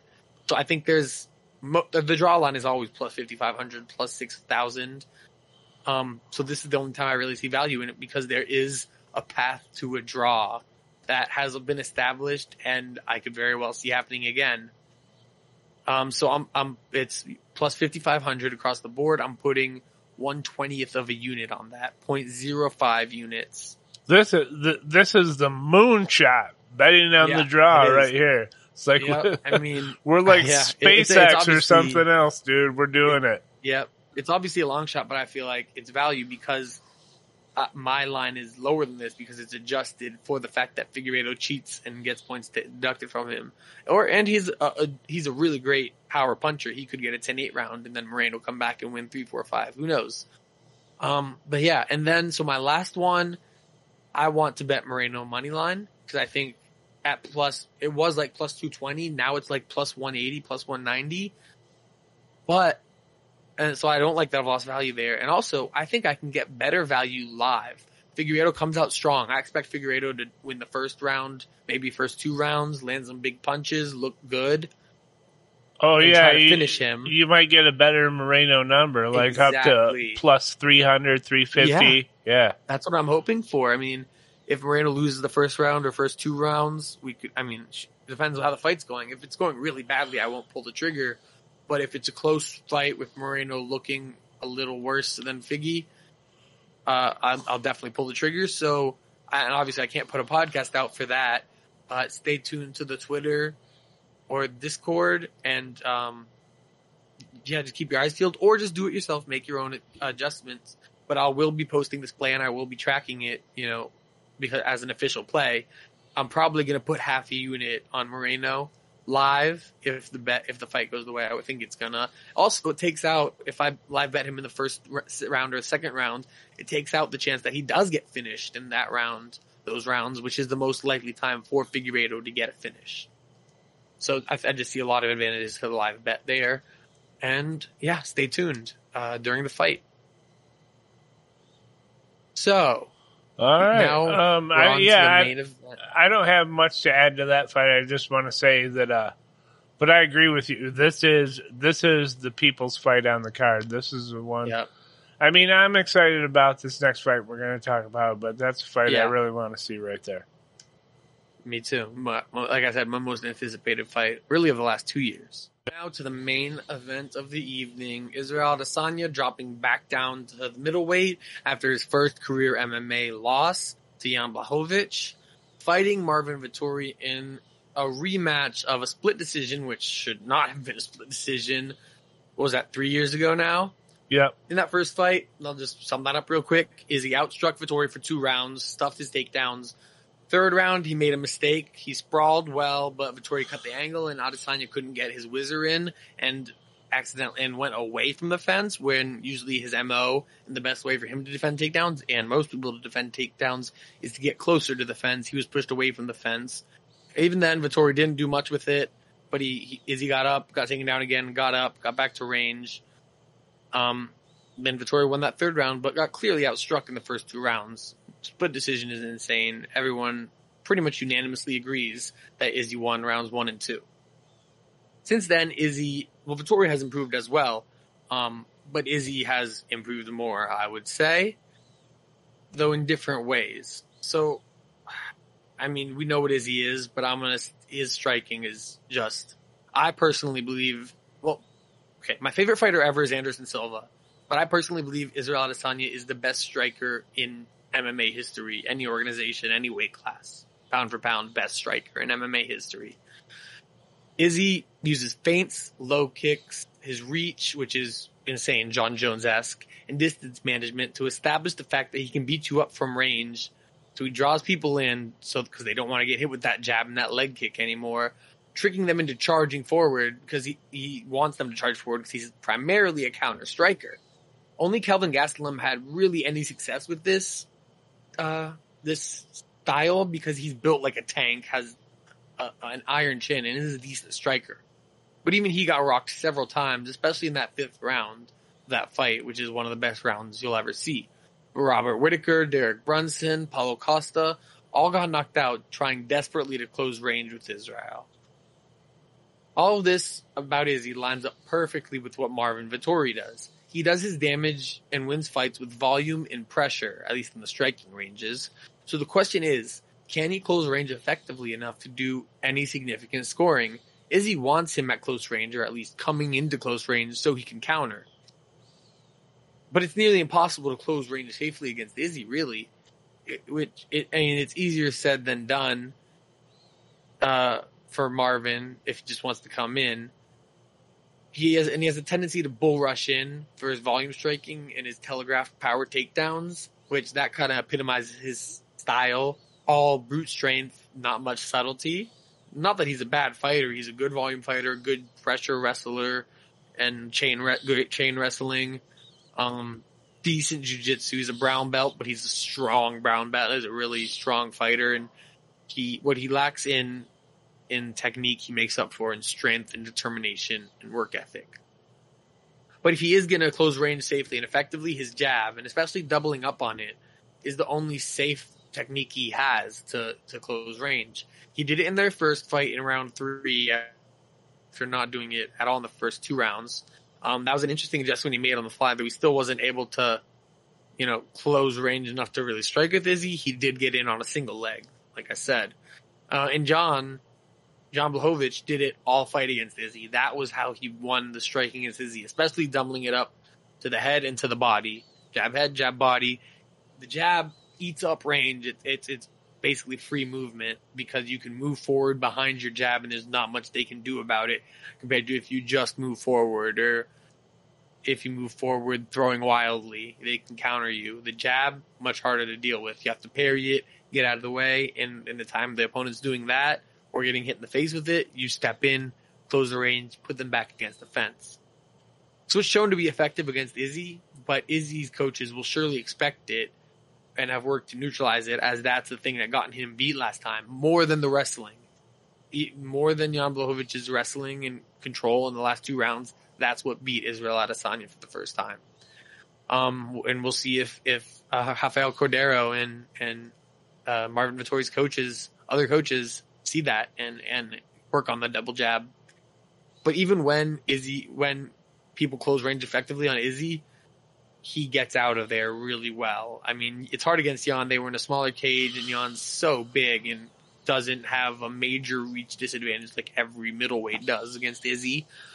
But that cost the fight. That where Izzy tore apart Paulo Costa's leg and then knocked him out. It showed how well Izzy can get his back off the cage. Costa's also a power volume, uh, uh, power pressure volume striker. He's not a one punch knockout guy, although he has more one punch KO power than Vettori, who only ever has two knockouts, only one knockdown in the UFC and no knockouts in the UFC.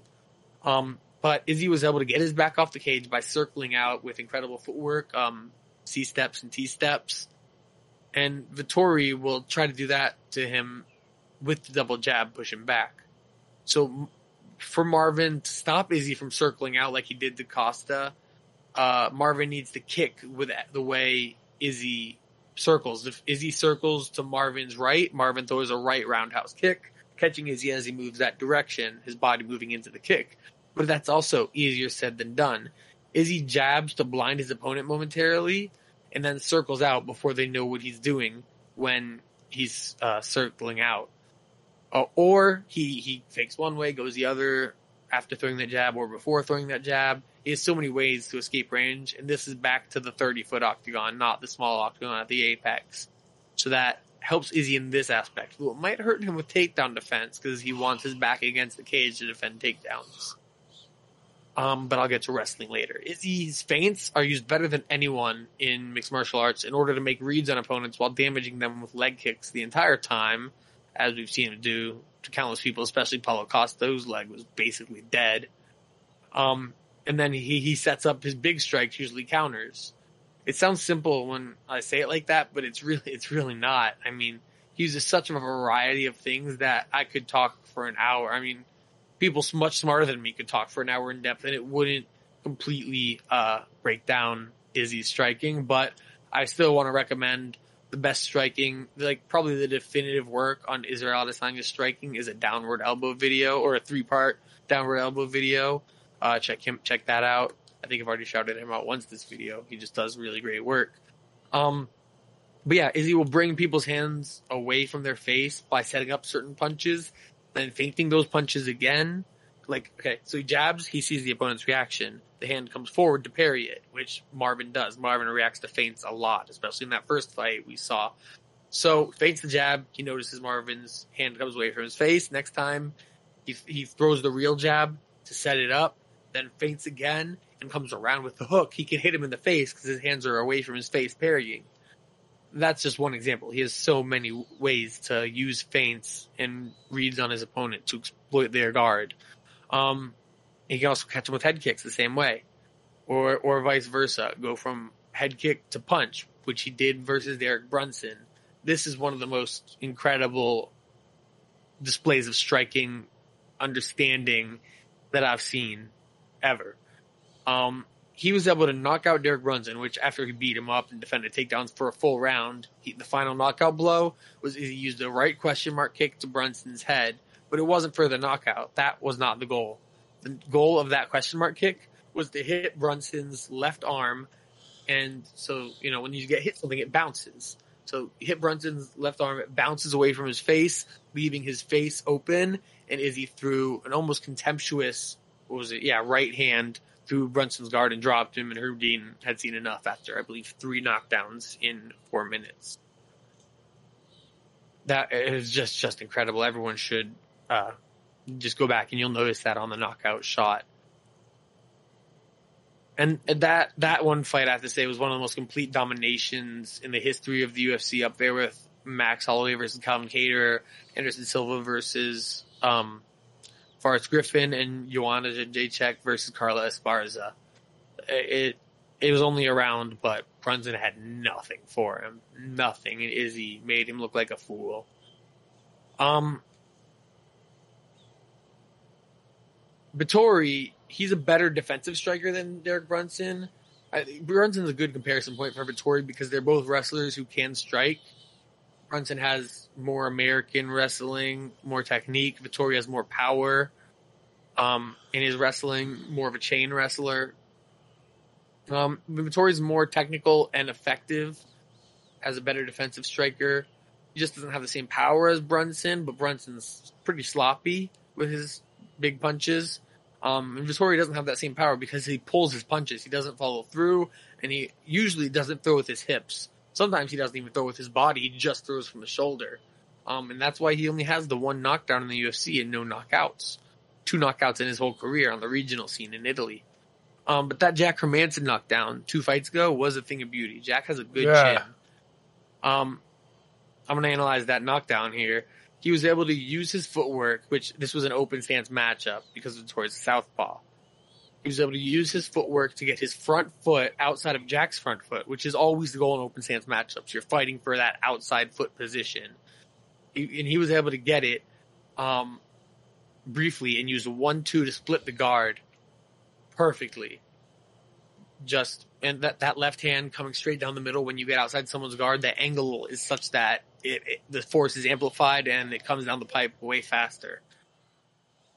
Jack was able, after Jack crumpled to the ground, he was able to lock Vettori down, just holding him close to avoid being finished by ground and pound.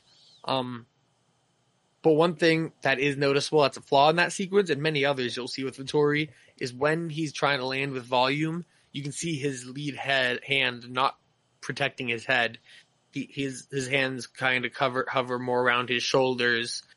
Um, and Izzy will be salivating looking at that, thinking, "Yeah, that's how I'm going to get him." That that hook. I mean, we've seen Izzy obviously get two two knockouts with left hooks versus Whitaker and Paulo Costa. That counter left is just when it hits right on the temple. He so precise? Even though he's not the most powerful guy, he has power and precision to knock people out. But back to Marvin. One thing I think he should use to be more effective is, is work the body in this fight when he closes range successfully. In the first fight against Izzy, he landed 6 out of 7 body strikes and 19 out of 24 leg kicks. But only 19 out of 121 head strikes. That's, and that's the con that Izzy puts on people. He tricks them into thinking, oh, my head's right here. I'm dangling out in front of you. Punch it. Punch my head. Pulls his head back, slips to the side, frames, gets into the clinch. So many techniques to to put that head out there in front of his stance, pull back into his stance, retreat, and dodge it in in a variety of ways, but mainly pulling back into that stance. Um, it's like a dog chasing a squirrel is, is my analogy for that. I mean, you have the head moving, you have it going side to side. You think if I just hit him, I can knock him out. He's so skinny. The movement excites the the dog or the opponent in this case, which Marvin Vettori is kind of like a rabid dog at times. He with his anger and his his power and determination. and just his yelling. Rah. Um, But yeah, the, the the movement excites them, and they can't stop chasing it, even though they can't hit it. I mean, 19 out of 121. That that's that's abysmal. That's less than one in six strikes landing. well, that's what um my comment on this fight, and you can continue your, your analysis. Mhm. But uh, Vettori needs to come up with a way to make Izzy go first.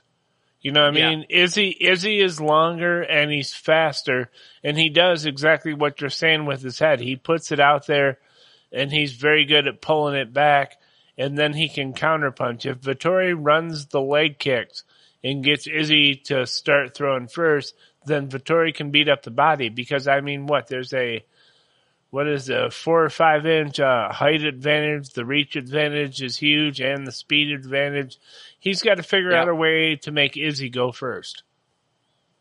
The thing is that I, it sounds good in theory, but you know it's easier said than done for two reasons. One, the Yoel fight.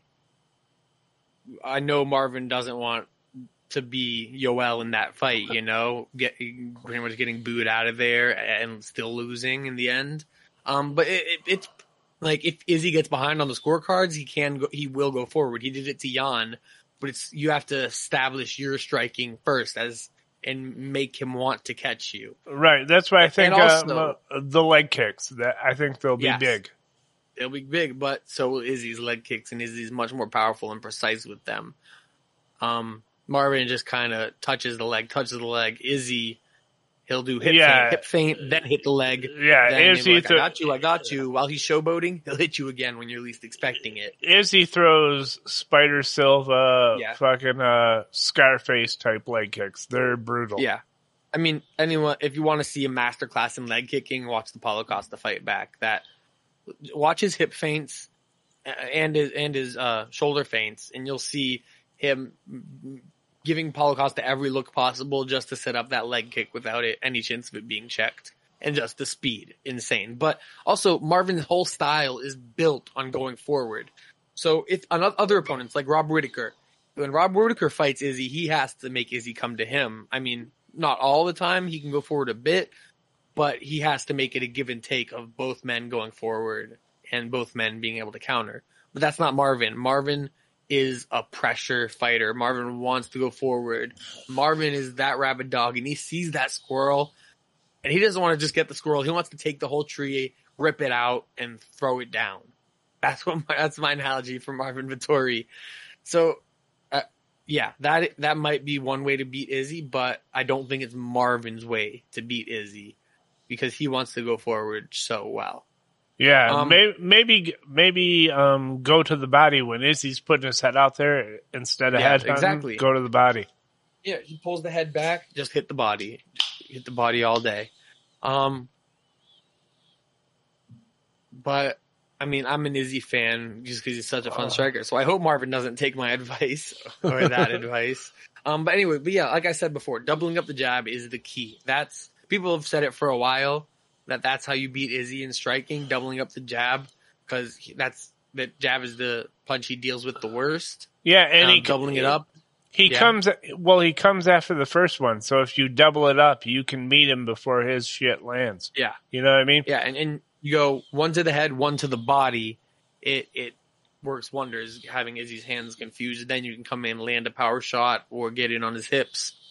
Um, but Jan also had the reach to keep up with Izzy, Izzy's distance striking and still land that jab. Marvin, all right, I'm gonna look at the actual reach advantage here. He's gonna be he's gonna be way down because he's like four or five inches shorter, Yeah, and six, he's not as yeah he's not as long. So yeah, Izzy's four inches taller and has a six inch reach advantage in this fight.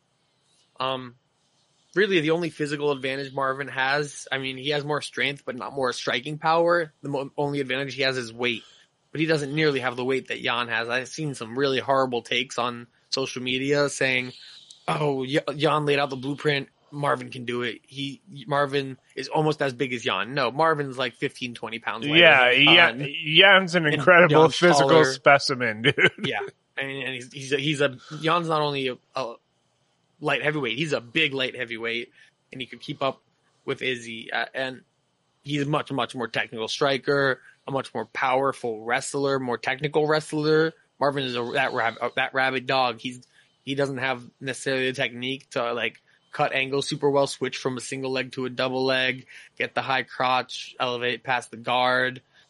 Um, I mean, in general, he's not very good at passing guards. He goes, his only guard passes, or most of his guard passes, are from full guard to half guard.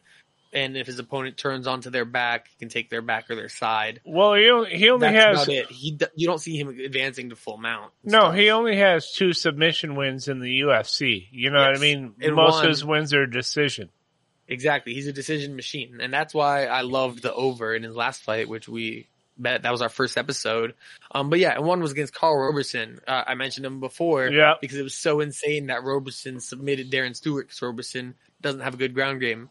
Vettori dominated Roberson, took him down three times in that first round or so. Yeah, and it rear was. choked him. Yeah, uh, um, there was like 30 seconds left in the first round or something. Yeah. He got him. Yeah.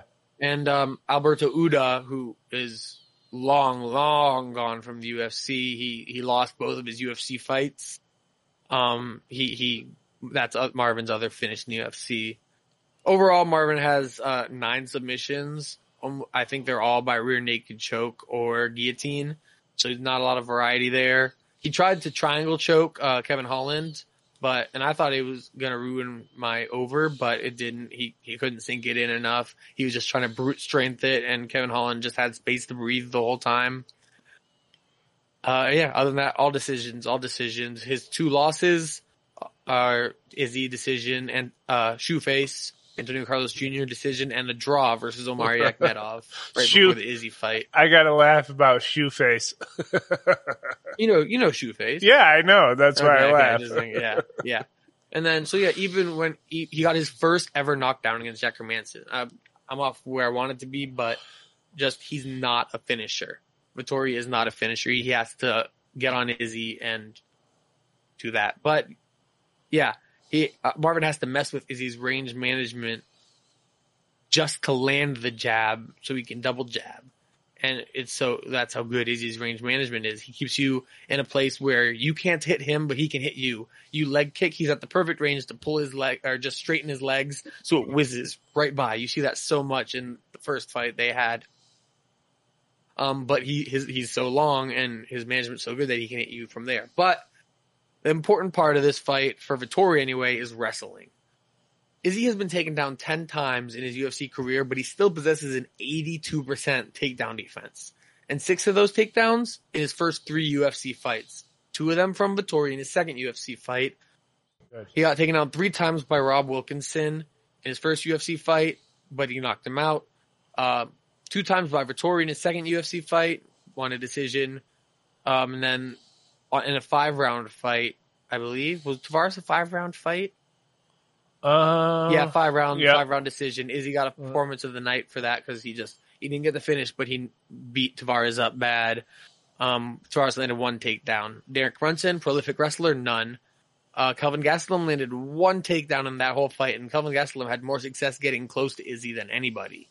Rob Whitaker has developed really good wrestling for a kickboxer, especially. I mean, he took Kelvin Gastelum down a lot in their last fight and held him down. He couldn't get Izzy down on, I think, four, three takedown attempts. Yoel didn't really try. Paulo Costa didn't really try. And then Jan Blachowicz took Izzy down three times. So, but most of the takedowns against Izzy in his career are in his first three UFC fights where he was stepping up a level, in, a big level in competition, um, and hadn't evolved his takedown defense to where it is now. And then against Jan Blachowicz, who is much bigger and much better than anyone else that Izzy's fought as far as wrestling and just in general. Yeah. But Jan Blachowicz, the reason that Jan Blachowicz didn't, he gave out the blueprint, but it's a blueprint that's more complicated than people, re- not coaches. Coaches realize it, I'm sure, but more complicated than just your, just your average Joe realizes. Because Jan Blachowicz didn't just shoot in on a double leg and take Izzy down that easy. I mean, in the first three rounds, Izzy avoided being taken down entirely, and Blachowicz had him had him wrapped up in the clinch several times. Izzy was able to get out of the clinch against the fence. So even Jan Blachowicz, with his massive size advantage, couldn't take Izzy down against the cage or through the clinch. How he did take him down was reactive takedowns. when Izzy was behind on the cards, he had to throw more and throw harder. With he couldn't just sit back and wait. He had to get ahead on the scorecards. Jan Blachowicz, that was clearly his plan. It was one of the best game plans ever, one of the most impressive game plans in a really impressive win in UFC history, really, against a very complicated striker and and takedown defense master in Izzy. But he used reactive takedowns to get deep in on his hips and then take him down. He had a massive size advantage, which obviously helped. Um, and Izzy isn't doesn't have great jujitsu. He so he couldn't get out even I mean, he can get out of, of some takedowns. we saw him do it against Vettori. He was able to scoot up back to the fence, even though he got controlled for a couple of minutes. But he's not getting submissions off his back, and it's hard for him to, you know, uh, get his guard into a better position just stand up in the middle of the cage, which is where Blachowicz took him down. Where Marvin likes to take people down is against the cage, where Izzy's takedown defense is at its best. Yeah, that's not that. I have a couple notes on the takedowns for this, but yeah. I'll share them in a minute. All right, yeah, I'm almost done with my spiel. Um, it, if you watch that main takedown in the Vettori fight, the one that won Vettori the round, it's clear that Izzy is a far cry from where he is today in takedown defense. Um, Vettori gets in on a low single and Izzy sprawls, thinking he's ended the takedown, but his sprawl took him away from the cage, so he was parallel to it, not perpendicular to it, with his back facing it so he wasn't where he wanted to be. He couldn't get the whizzer when Vettori kind of just powered through because that's what Vettori does. He tried to, you know, circle around Vettori away from the cage. Not smart. Vettori was able to power through and get him down because Izzy couldn't get the wiz- whizzer and didn't push the head down. Um, and then Izzy let himself be pushed even further away from the cage. Eventually, a minute and a half, two minutes later, he got to the cage and got back up, got taken down again, got back up. But if you watch Izzy's takedown offense since then, he's always able to find the cage when being take, except when being taken down reactively, like Jan did. Um, and when he finds that cage, he's so good at using it to to stay up. I mean, if you watch the Brunson fight where he stuffed, and it's what was it like nine takedowns he stuffed in that Yeah, fight, a lot because Brunson just kept shooting, shooting, shooting, shooting, shooting. Um, he he's always able to get back, and not just get back, but he's his reflexes are so fast. He gets his hands right under um Brunson's armpits, lifts with the underhooks, is able to get the clinch or just lift and then circle out. And like I said, Vettori is better at takedowns against the cage. Uh, he wants to smush you into the corner there. If you watch the Kevin Holland fight, that's pretty much all he did. But yeah, Izzy's takedown defense is near perfect there, and I don't see how Vettori can get Izzy down consistently enough to win two rounds, let alone three. Yeah, I don't either. I don't see it. So give your what what what are your Well- notes on the wrestling? Uh, on the wrestling, and this is uh, partially from my experience and partially from just watching it, but uh, you can't when a guy is uh taller and longer than you and more athletic because Izzy is very athletic. You know what I mean? You Yes. a, a single leg isn't going to work on him. He'll be able to hop on one leg unless you get a lucky where you swing in for a trip. You know, otherwise you're not going to take him down on a single leg, and you can't go in on just the kind of double where you're right under his ass.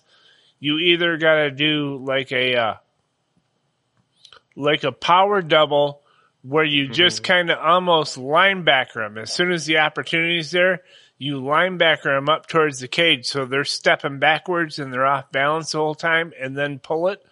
Or you got to go for the deep double when you when you grab under their ass, then you got to kind of drop down to their knees so you take them both out. You know what I mean? There's Yeah, there's some real technique to it, and a lot of guys don't do that. You won't take Izzy down with a single leg, and you won't take him down with a traditional double against the cage. It's a waste of time because when you got a double on him, he's very good at pummeling his arms in and then using his leverage and size to get you off him. It's that's why he's got such great takedown defense, especially against the cage.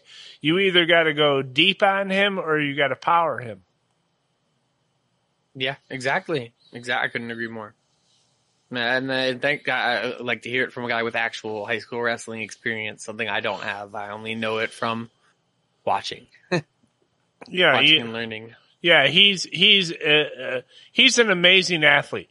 I love watching He- him. I love watching. Yeah, he's he's uh my favorite fighter to just watch work since Spider in his prime. You know, I mean, he's amazing Yeah. to watch. Yeah, he's he- it's him and Justin Gaethje for me, my two favorites to watch. Gaethje is brute violence. Izzy is speed and precision and technique. Yeah. Um, would you agree with me that he's the best MMA striker ever, or would you say Spider Um, I would or say Wonder Boy? The other contestant is Wonder Boy. no. W- Wonder Boy is very good, but I think Izzy and Spider are right up there. Like, uh, you could pick uh forty nine percent, fifty one percent either way. You know what I mean? Yeah. I I've seen Spider do some shit that's just out of control, and Yeah. Izzy's the only one that's come close to doing that. Just making making motherfuckers miss and then popping them with their hands at their waist. You know what I mean? Yeah, Just whop whop whop. I've never seen anything like that. Wonder Boy is very very good, and I like that he's carrying on the uh the karate tradition since Machida Yeah, is old. Karate. Right. Since Machida is old, Machida used to be the one guy carrying that torch and and Wonder Boy's doing it now, but I think like Izzy and Spider are on a different level. I, I agree. I mean, what, I don't want to get too much into this, but I think Wonder Boy doesn't have as many tools as them. No, he doesn't. Uh, he he loves his sidekicks, uh, and and they're really effective.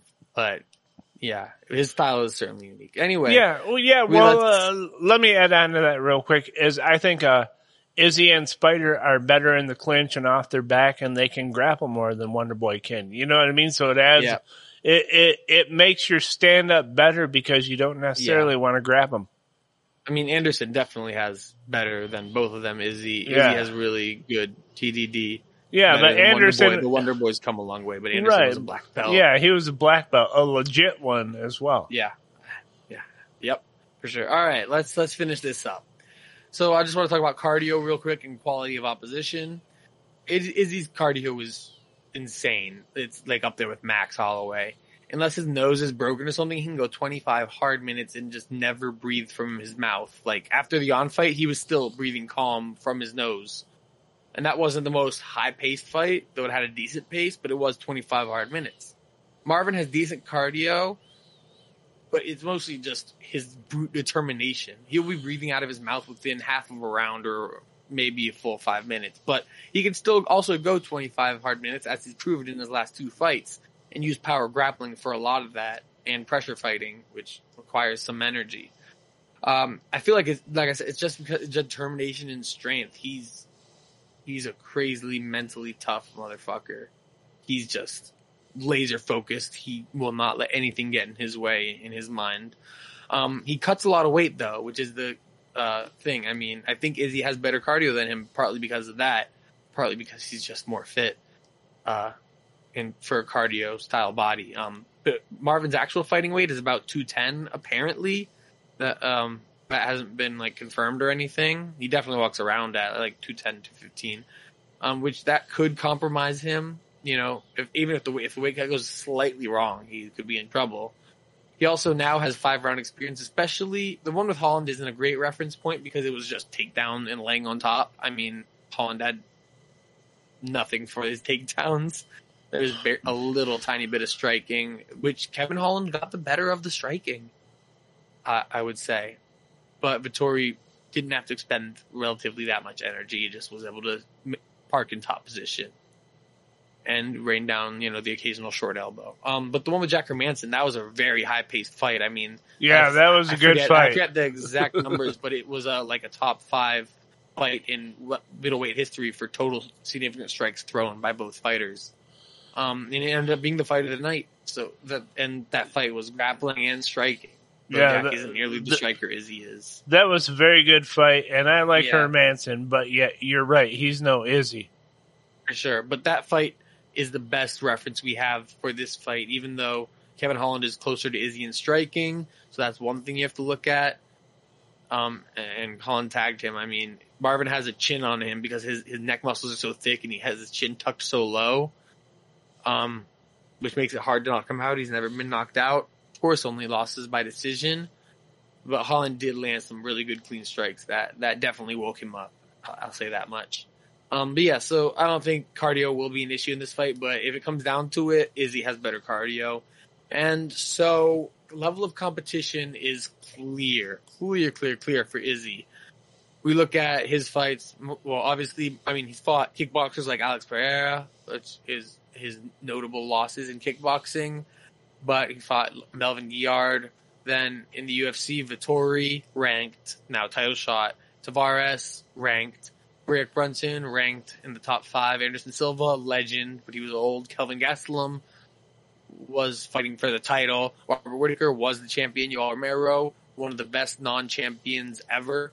Paulo Costa, undefeated prospect who's really, really good, but Izzy was a horrible stylistic matchup for Paulo. But those are all top fighters. I mean, all top 15, some, many of them top five, like Costa, Romero, Whittaker, Gastelum. And I don't consider Vettori and Brunson top five, but they are technically top five at this moment. I just don't consider them top five in skill, you know, just because the middleweight division's weak right now. And I think Cannonier should be above both of them. Anyway, Marvin Vettori's his toughest fights, his ranked fights, Omari Akhmedov, a decision which was a draw in 2017. And Akhmedov's not that great. I mean, he he's fighting. Oh, who's Akhmedov is who's Akhmedov fighting? Tavares, I think. Um, he I don't think Akhmedov really should be ranked. He's I think Brendan Allen should be ranked over him. I'll just say that much. Then lost to Izzy, obviously. Then Cesar Ferreira, decision win. Okay. Okay, win. Andrew Sanchez, okay, win. Karl Roberson, ridiculous choke. Not a great opponent, but a finish. But his two opponents that matter are Jack Hermansson, who Vettori ended the hype train, and I think rightfully so, because Hermansson's so limited in striking, even though he's a great athlete and a great grappler. But he's he's still he's a top ten middleweight. And Kevin Holland, obviously the blueprint was there. It was it was no big deal to beat him. So the only win Vettori has that really impresses me is Jack Hermansson, and that's not a top five win. That's a top ten win. So Yeah. we're just looking at levels to this. Marvin's beaten two ranked fighters. Izzy's beaten Everybody. Uh, yeah, everybody, and the only loss is to the light heavyweight champion. So, I, it, it, I don't think Marvin Vettori deserves a title shot. He only got the title shot because he lost the split decision years ago. You know, you shouldn't be getting a title shot off of the Kevin Holland win when you weren't even the one to expose Kevin Holland. Brunson exposed it. Marvin just copied that game plan. Really, you know. Yeah, and Um, and um, Izzy's loss to Jan, I feel like uh, he kind of bit off more than he could chew because he, Yeah. he ran into a a super legit light heavyweight champ. You know what I mean? Yeah, Jan for is no joke. There there may have been uh, lots of light heavyweight contenders that Izzy might have pieced up. You know what I mean? Yeah, But I yeah- think if Reyes was champion, Izzy could have beaten him. Reyes is very good, but his he doesn't have the same coaching that Jan has to make that double jab reactive takedown game plan that beat Izzy. and, and the power and durability. Jan, Yeah. Jan is going to be around a while, dude, and he's going to be a legend. I think. I think he's I- legit. The only problem is his age, but I agree he's very. I, Jan Blachowicz is currently better than Jon Jones is currently. Yes, No question, no yeah, doubt in my mind. no doubt. But again, I digress. Let's move on to the bets and looking at the value. So, well, we were talking about that Jan fight. That's, I think that came at the perfect time for this because I think that Jan fight has Izzy being actually undervalued. On the line, he's like minus 249 at best, uh, up to minus 260 in places. Um, 250 is the best at right now on DraftKings. Sports bet 254. Bookmaker bet online 260, 258. So we're in that range. I think Izzy should be minus 400, minus 500 here.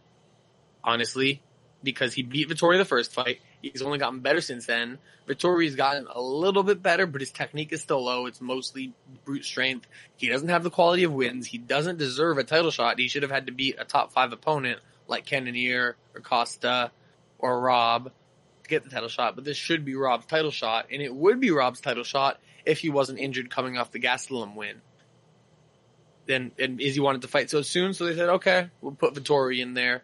It's a gift to him. He was ranked number four. They moved him up from four to three just because he got the title shot. They just like, okay, we'll put you above Brunson, so it looks better that we don't have a title contender who's ranked below Derek Brunson. Um, but for every, and and Marvin's coming off of two wins of really hyped guys. Hermansson and Holland were really hyped, so uh, he's being overvalued here. Even though the odds are steep, he's being overvalued. But there's a couple ways to bet this, just like the last one. We have the money line minus two forty six, which I like. I said, I think there's or two two fifty, which like I said, I think there's value there. But I don't think it's the best way to bet this. There's also knockout, but what worries me is Marvin's chin. That chin is impressive. Knockout does have value though at at plus one eighty, I think, or you can get you can uh, protect yourself in case Izzy gets the submission, which is very unlikely. Minus plus one seventy five for inside the distance. But again, that's not the way I'm going. I don't see Martin Vettori being able to win more than one round in this fight. And No. I, I struggle to see him winning that. I think Izzy gets the knockout, but I like the safety net of the minus 5.5 spread in this fight. And that's sitting at minus 130 on Bet Online uh, and Sportsbet. Maybe other places too. It's not listed on best fight odds, uh, or at least it wasn't last I checked. But if you log into the actual book, you'll see it. Um, so that's what I'm doing, and I'm doing another 1.5 unit bet on this. I think Izzy either wins a clear decision, or which all he has to do is win 49-46 on at least two scorecards, and then 48-47 on the other, or whatever, or just 50-45, 49-46 across the board. Basically anything other than 48-47 across the board for Izzy would make him win. Uh, make us win this bet. So I'm going with that 1.5 units at minus 130 on Israel Adesanya minus 5.5. I like that. All right, you know Thank what you. time you know what Um, time it is now. One sec though, I want to put out a little announcement. I, I, I had I've had some personal stuff this week, so I haven't I had to pick and choose fights to tape. Um, I'll I might continue taping. I'm definitely gonna look at the Jamal Hill fight to see if I want that, but um, there are fights that may have value that I may have missed just because I wasn't able to tape them with time. One is Alexis Davis versus shoot, who's she fighting? Alexis Davis versus Pannie Kianz- Kianzad. Um, I haven't taped it, but our buddy Mike from Strong and Jacket, I, I don't know if he made an official pick yet, but he said there might be value there. Check him out on Twitter at Strong and Jacket.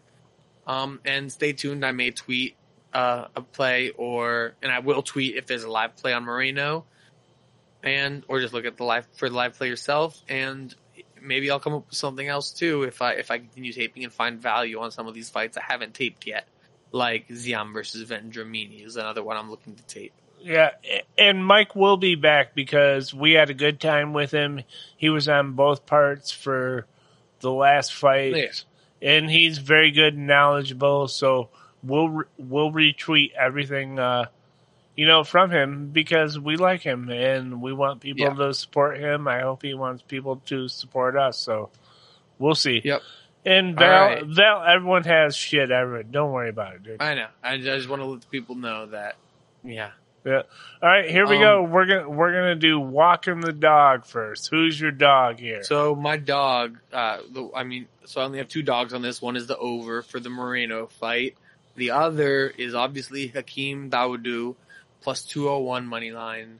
Three quarters of a unit. That's my walk on the dog. Let's go walk and I'll pick up some poop if we lose. All right, I'm gonna take uh I'm gonna take Stewart on the dog. Stewart, weren't we saying? I thought you agreed with me that Anders beats him. I know, but I I just like to throw some shit out there sometimes. Okay. Okay. Um, I, I, I do think I do think Anders wins, but I think that's a uh, a plus one thirty, a good dog to just take. But um, and who's your don't be a pussy parlay? All right. So Israel Adesanya, uh, Jamal Hill, uh, Eryk Anders, Drew Dober, and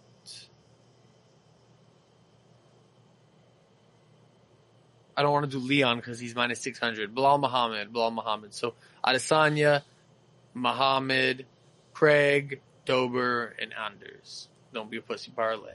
Yeah, right. I'm gonna do Izzy, Edwards, Hill, Dober, and my girl JoJo Dinky Ninja. JoJo Calderwood, love that though. I mean, I love her. I, I, I think just because of the outline, there might be value on Lauren Murphy. We'll see. I didn't tape it. That's just off the top Yeah, of my head, it- you know? uh, those odds are very close, but uh, I'm gonna go Yeah. with my girl JoJo. Man, I rode with uh, all those Dinky Ninja guys for a long time. yeah, and uh, I think she's she's she's like the sweetest person. I love to She hear her talk and stuff. You know what I mean? But yeah. she she's had some mental issues too, so it's hard sometimes to get with it. But I I Yeah. like her, and I think she's very good. She's she's a uh, a highly decorated uh, you know kickboxer, Yep. Muay Thai. I think she's Yeah. great. This this could that fight we didn't talk about it, but that fight could be a number one contender fight. I mean, number one and two are Chookagian and Andrade, both lost, coming off losses to uh Valentina recently ish. Um, Lauren Murphy has been calling for a title shot since her last win. If she wins, beats JoJo, I think she definitely gets the next title shot. If JoJo wins, she might get it or might need one more fight to get it. We'll see. I wish But- I wish JoJo had just a little more power. She's got tons Yeah. of technique, but not a lot of power. Well, it's women's flyweight, but yeah. All right, that's all for me. All right. We want to just mention that we are so excited to be on the Spofi network. Spofi HQ on YouTube. You can check out their shows there, The Jock Chain, which I believe is just kind of the Jack Chain. I believe is just kind of uh, general sports talk, and then you can talk out the T sheet, and you can talk out Bloop and Blast. Um, check out Spofi on Twitter. You At can Spofi HQ. on Spofi Twitter. HQ on Twitter and on YouTube. I'm sorry, I forgot And- the HQ. And you're good. And um, check out the Discord. I'll, I'll put out a tweet on the Significant Strike Yeah. account with the link to the Discord server. Check out, Um, but if any of you guys want to join it, just want to see it, it's in their bio as well on Twitter. yeah, and uh, we, we talk a fair bit in there and do some fun. We do the ESPN Pick'em contest in the server. So if you want to compete against us, that'd be fun. Right, yeah. Come come see if you think I'm an idiot or Val's an idiot and you can do better. but uh all those shows, the Jock Chain, the T Sheet, Bloop and Blast, um that's on the Spofi HQ YouTube and there's also an audio component wherever you get your podcasts. We're very excited to be here. We hope we we add value to the network and thanks everyone for tuning in. Thank you. We'll see you guys next week, or maybe check me out on Twitter, or maybe any extra plays. I've said it for five times. All right, bye. All right.